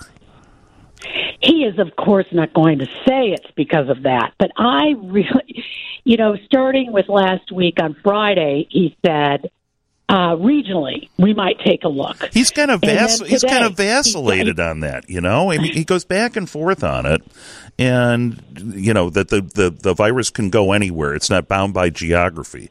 But then he'll turn around and say, "Well, if you know you're if you live your closest neighbor is an acre away, well, that's different."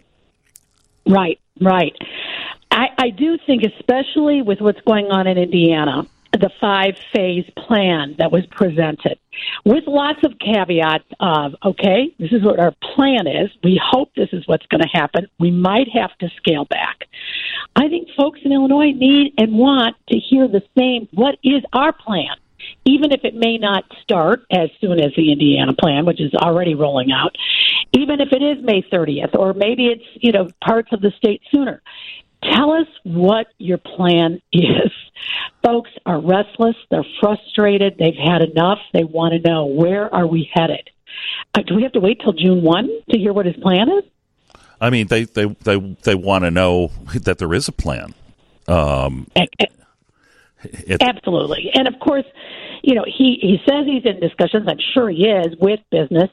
Some of this private business is going to decide for themselves whether they're going to bring their workers back.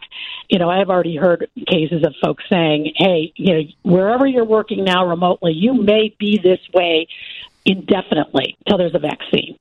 Others have said you're going to be back, you know, in July. Who knows?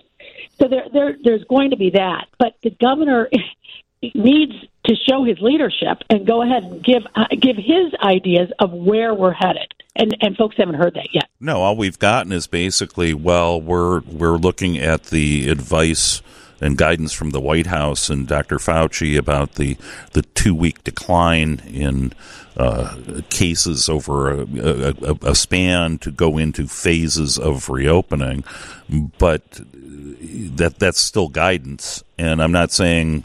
You know, I'm not saying flip a switch and let's reopen the state of Illinois tomorrow, but I think I do think people are looking for just some more, a bit more substance. Absolutely. He had to cave on the church, you know, after the federal lawsuit was filed. He had to uh, clarify in exe- his executive order from the church in Rockford and say, uh, whoa, I never said you couldn't go to church. You know, 10 people can go. Right. Well, what happened today? They had 60 to 80 were reported there at the church. Now, no one ran in and arrested them and said you can't come. But now it has put all of the churches sort of on notice of, oh, well, why aren't you having church? You know, if you can have 10 people, then perhaps you should have your church with 10. Although there's plenty who have been able to watch online and, and watch streaming services. But it is sort of this one day here, one day not that that is left a lot of uncertainty. Well, and it's kind of with the with the case of the church in in uh, Lena, Illinois, that the it's uh, in some respects almost I think like the uh, Darren Bailey lawsuit the that the state representative Republican from um, far southern Illinois filed that if well if he can do it then then everybody could do it kind of thing, and Right. and you know that I mean I just I, I will tell you where I sense the frustration a lot and and and I had a story about there was a, a poll that was recently conducted by uh, Harvard and uh, Northeastern University uh, among universities. It was a nationwide poll, uh, and it it was actually it got into some pretty significant uh, questions for each state. And poll sample was about 600 people, plus or minus four percent, and it looked pretty well uh, balanced along all the lines that it should be for a poll. The story I think ran Friday morning online, and it was it's in the Sunday paper. I've gotten some of the most horrible email ever in in 30 years of doing this from people uh, who, who disagree with the poll's findings, which showed overwhelming support for Governor Pritzker's handling of the virus. Um, overwhelming support for stay-at-home orders, overwhelming support for shutting down most businesses, um, and it's, I mean, it, it's to the point that it's truly. And I, obviously, I know these people are frustrated, but it's to the point where it is just out of frustration. It's you, you know, it's not just the usual. Well, I didn't get surveyed. I didn't get polled. It's like this is a lie. It's fake. It's not real.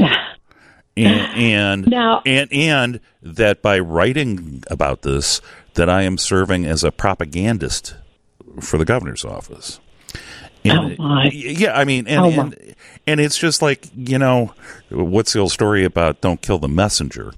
And Yeah. and the thing is, you know, we're talking about a poll. Facts are facts. Certainly, there's outliers in polls. We- We know that, but this was this surveyed 23,000 people across 50 states, uh, and the numbers are the numbers. It's not just Right. you can't just say, well, no, it's wrong. It's fake. Um, Well, you know, and we all have such short attention spans. You know, a month ago, all of us were nervous. All of us were, what the heck is going on?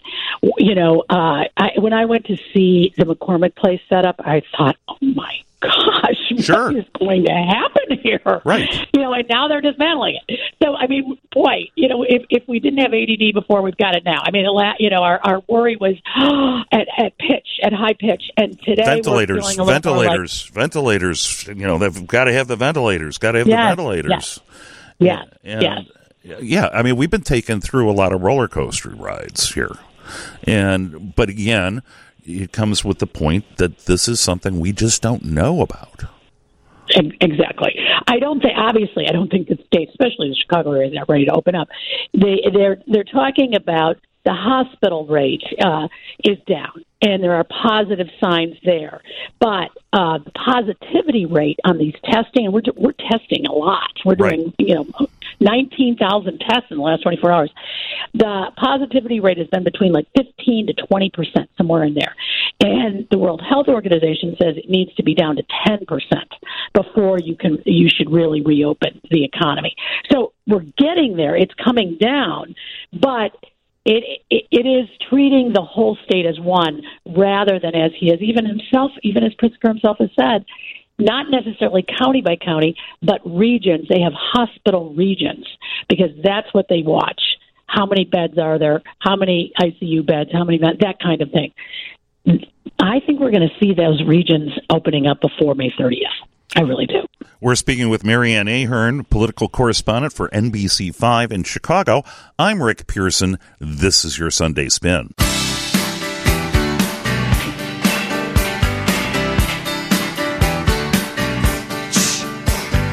746 on this Sunday evening. I'm Rick Pearson of the Chicago Tribune. This is your Sunday Spin.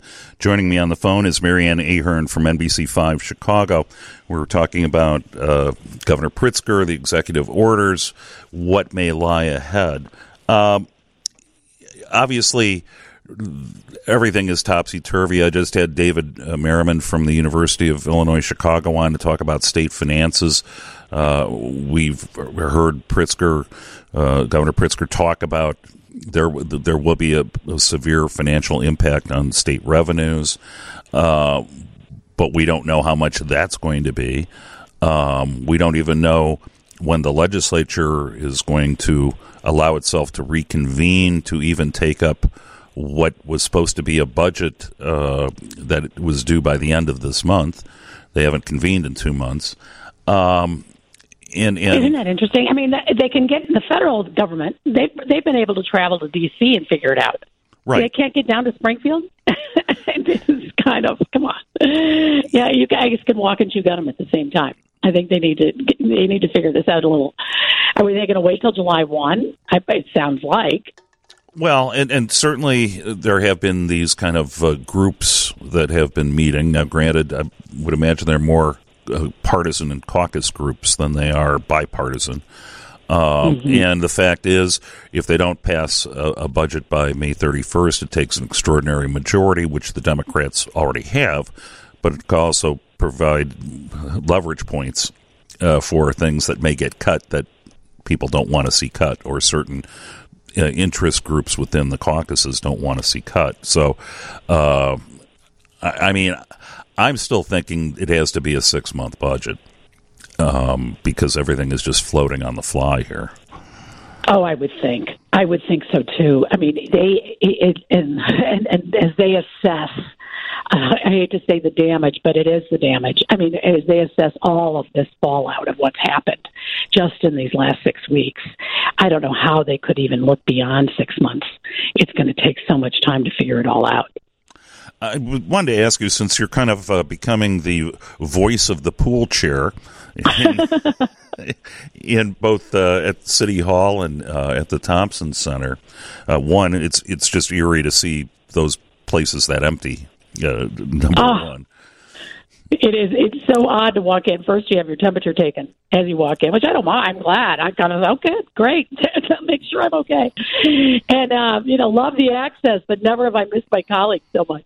You learn so much from each other. We never, you know, you don't realize how much in just the chatting before and after, and the discussion and the other questions that everybody else has. You know, so when you're there alone, you know, it it, it might look grand. Oh wow, she could, you know, she could ask the questions. You're like, oh darn, I forgot that one, or oh, so it's you know, even when folks send them in, it's just not the same thing. Well, and there's Yeah. tending of we kind of feed off each other too when we're when we're there too. Oh, absolutely. Uh, yeah. But I, I, was I was curious about um, Mayor Lightfoot, and frankly, just over the weekend too, this the the outdoor press conference she had uh, with the emphatic, you know, no, you cannot meet together, um, and just. Uh, I mean, obviously, we see for the most part, the mayor and the governor have acted in concert uh, in the in the overall sense. Um, but she seems to me much more out to demonstrate herself as a in a leadership role right now. Uh, oh, and I think behind the scenes there have been some give and take. And you know, in the Sure. beginning, I'm not quite sure she was on board for closing the school. Correct. You know, correct. as, quickly as he wanted to close them and did. So you know, she sort of has had to come up to speed on some of these uh, stay-at-home policies. But now that she has.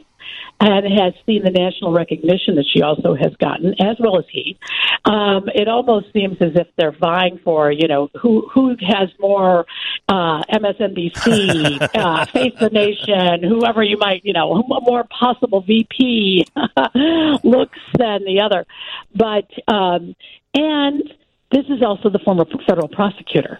You know, she's still feeling her way as Right. the, as the mayor. But she knows certainly knows her role, knows how to be a federal prosecutor, and likes to throw the hammer. But there's a way of also doing that in, in become and being a politician. It, it's it's a delicate balance, and I do think folks appreciate it. I think they've enjoyed the memes until she got, got her own haircut. You know, then it was like, wait a second, you know, Right. the rest of us are the rest of us are dying for a haircut. Hold on, how how did she happen to do that? But it, whatever.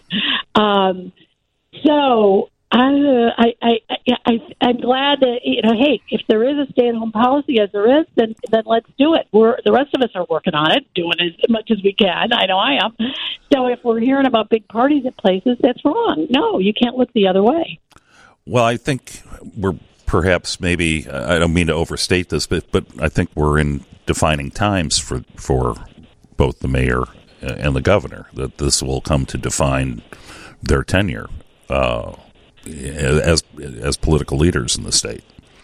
Oh, one hundred percent. And and there's going to be you know there's going to be an accounting, uh, not only of the decisions that they made, but the money spent, and was it worth it? And you know, in the heat of the moment, uh, as we all, as I mentioned at the beginning, was so nervous and said, "Oh wow, throw everything you've got at it," and now taking a breath and saying, "Ooh, wait a second." Did we really need that, or was that worth it? And should everybody have definitely stayed home and closed their businesses? And oh my gosh, how do we rebuild? So you know, this is yeah, it's going to take some a, a lot brighter minds than mine to say, whoa, here's the the plus and minus column and and overall I think they are as you as you noted the poll they're they're riding fairly high of what decisions they've made but there's going to be some that are going to look back and say Oof, I'm not sure that was the best idea Yeah, and of course, again, polls are only a snapshot in time, and it, this is obviously something that's still playing out.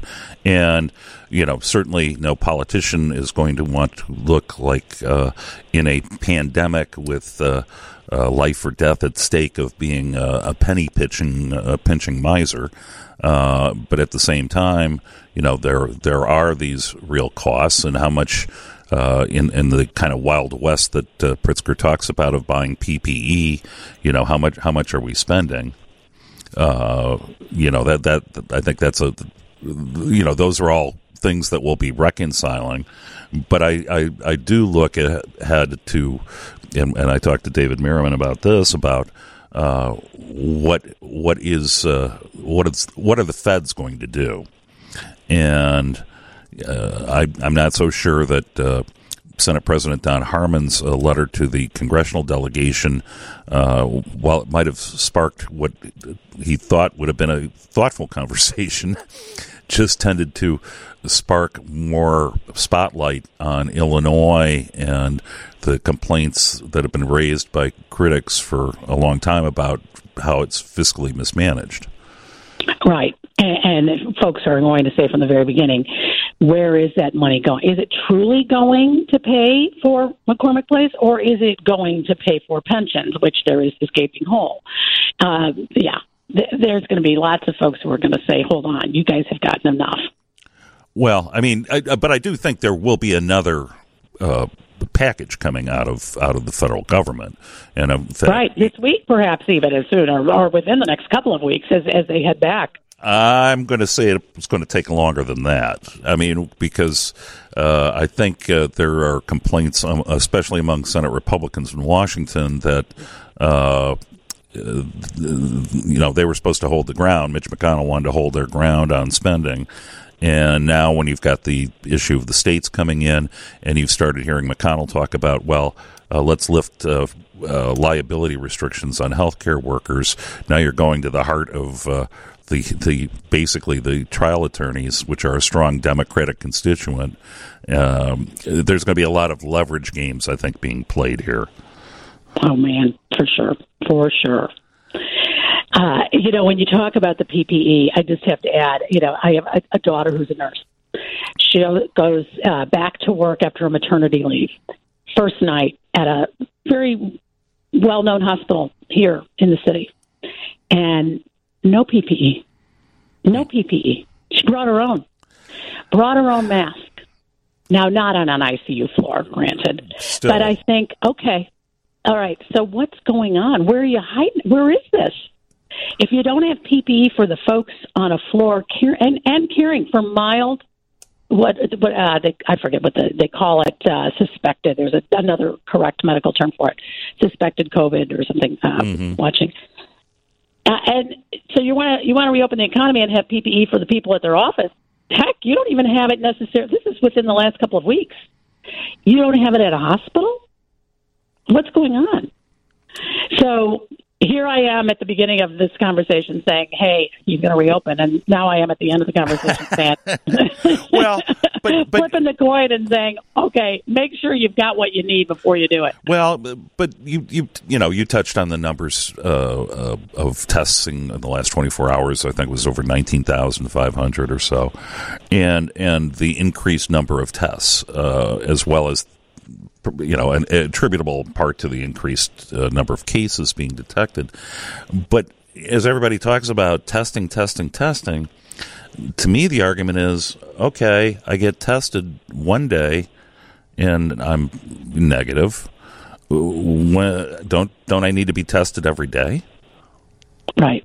Right. How do you, how how do you not know? Aren't there those? I mean, I guess you're right. If you're asymptomatic, you don't have the fever, you don't have the cough, you don't have the, and how? Oh boy, yeah. That's why I think you're going to see some who are businesses will say, "Till there's a vaccine." If you're working at home, you're going to be working at home for a while, a long while. Yeah, and and we, since we don't know uh, uh, the the serological test on antibodies, that that testing does not seem to be reputable at all, uh, from what I can read, not just you know, hearing from the governor's office, but just seeing it in other states as well, is that you know everybody was looking for that antibody testing as kind of that second phase, uh, seeing if people you know had had uh, gained some kind of immunity to it to again go to reopen things, and now you don't have a, a reliable antibody test. Way too soon. Way way too soon on that. So yeah, we've got a we've got an interesting, very interesting future ahead of us here. And uh, Yeah, I, I, uh, you know, and as each day, you know, I'll, I'll uh, check in to say to the, the governor's press secretary, hey, you know, what's your focus today? And it might be whatever. It, it might be hospitalization. It might be PPE. It might be whatever. It, uh, it, it still gets somewhat side, you know, their mission of what they hope is the focus of the day gets sidetracked by when are you going to reopen? What's wrong with the uh, IDES unemployment site? Um, you know, whatever other questions that are just burning through people. And I've never ever gotten as much email now that folks have heard me be the pool reporter. You know, sending me their their personal questions, which I you know try and I my best to help them, but the the unemployment one is the biggest one of people who can't get an answer, can't get through, are so frustrated. The um, freelancers aren't even you know part of it yet Right. till May 11th. And so, yeah, there, there's we, we've got a lot to cover, Rick. Yeah, we, no shortage of stories for sure. that's for sure. Mary Ann Ahern, political correspondent, NBC5 Chicago. Thank you so much for joining me this evening. Thank you for having me.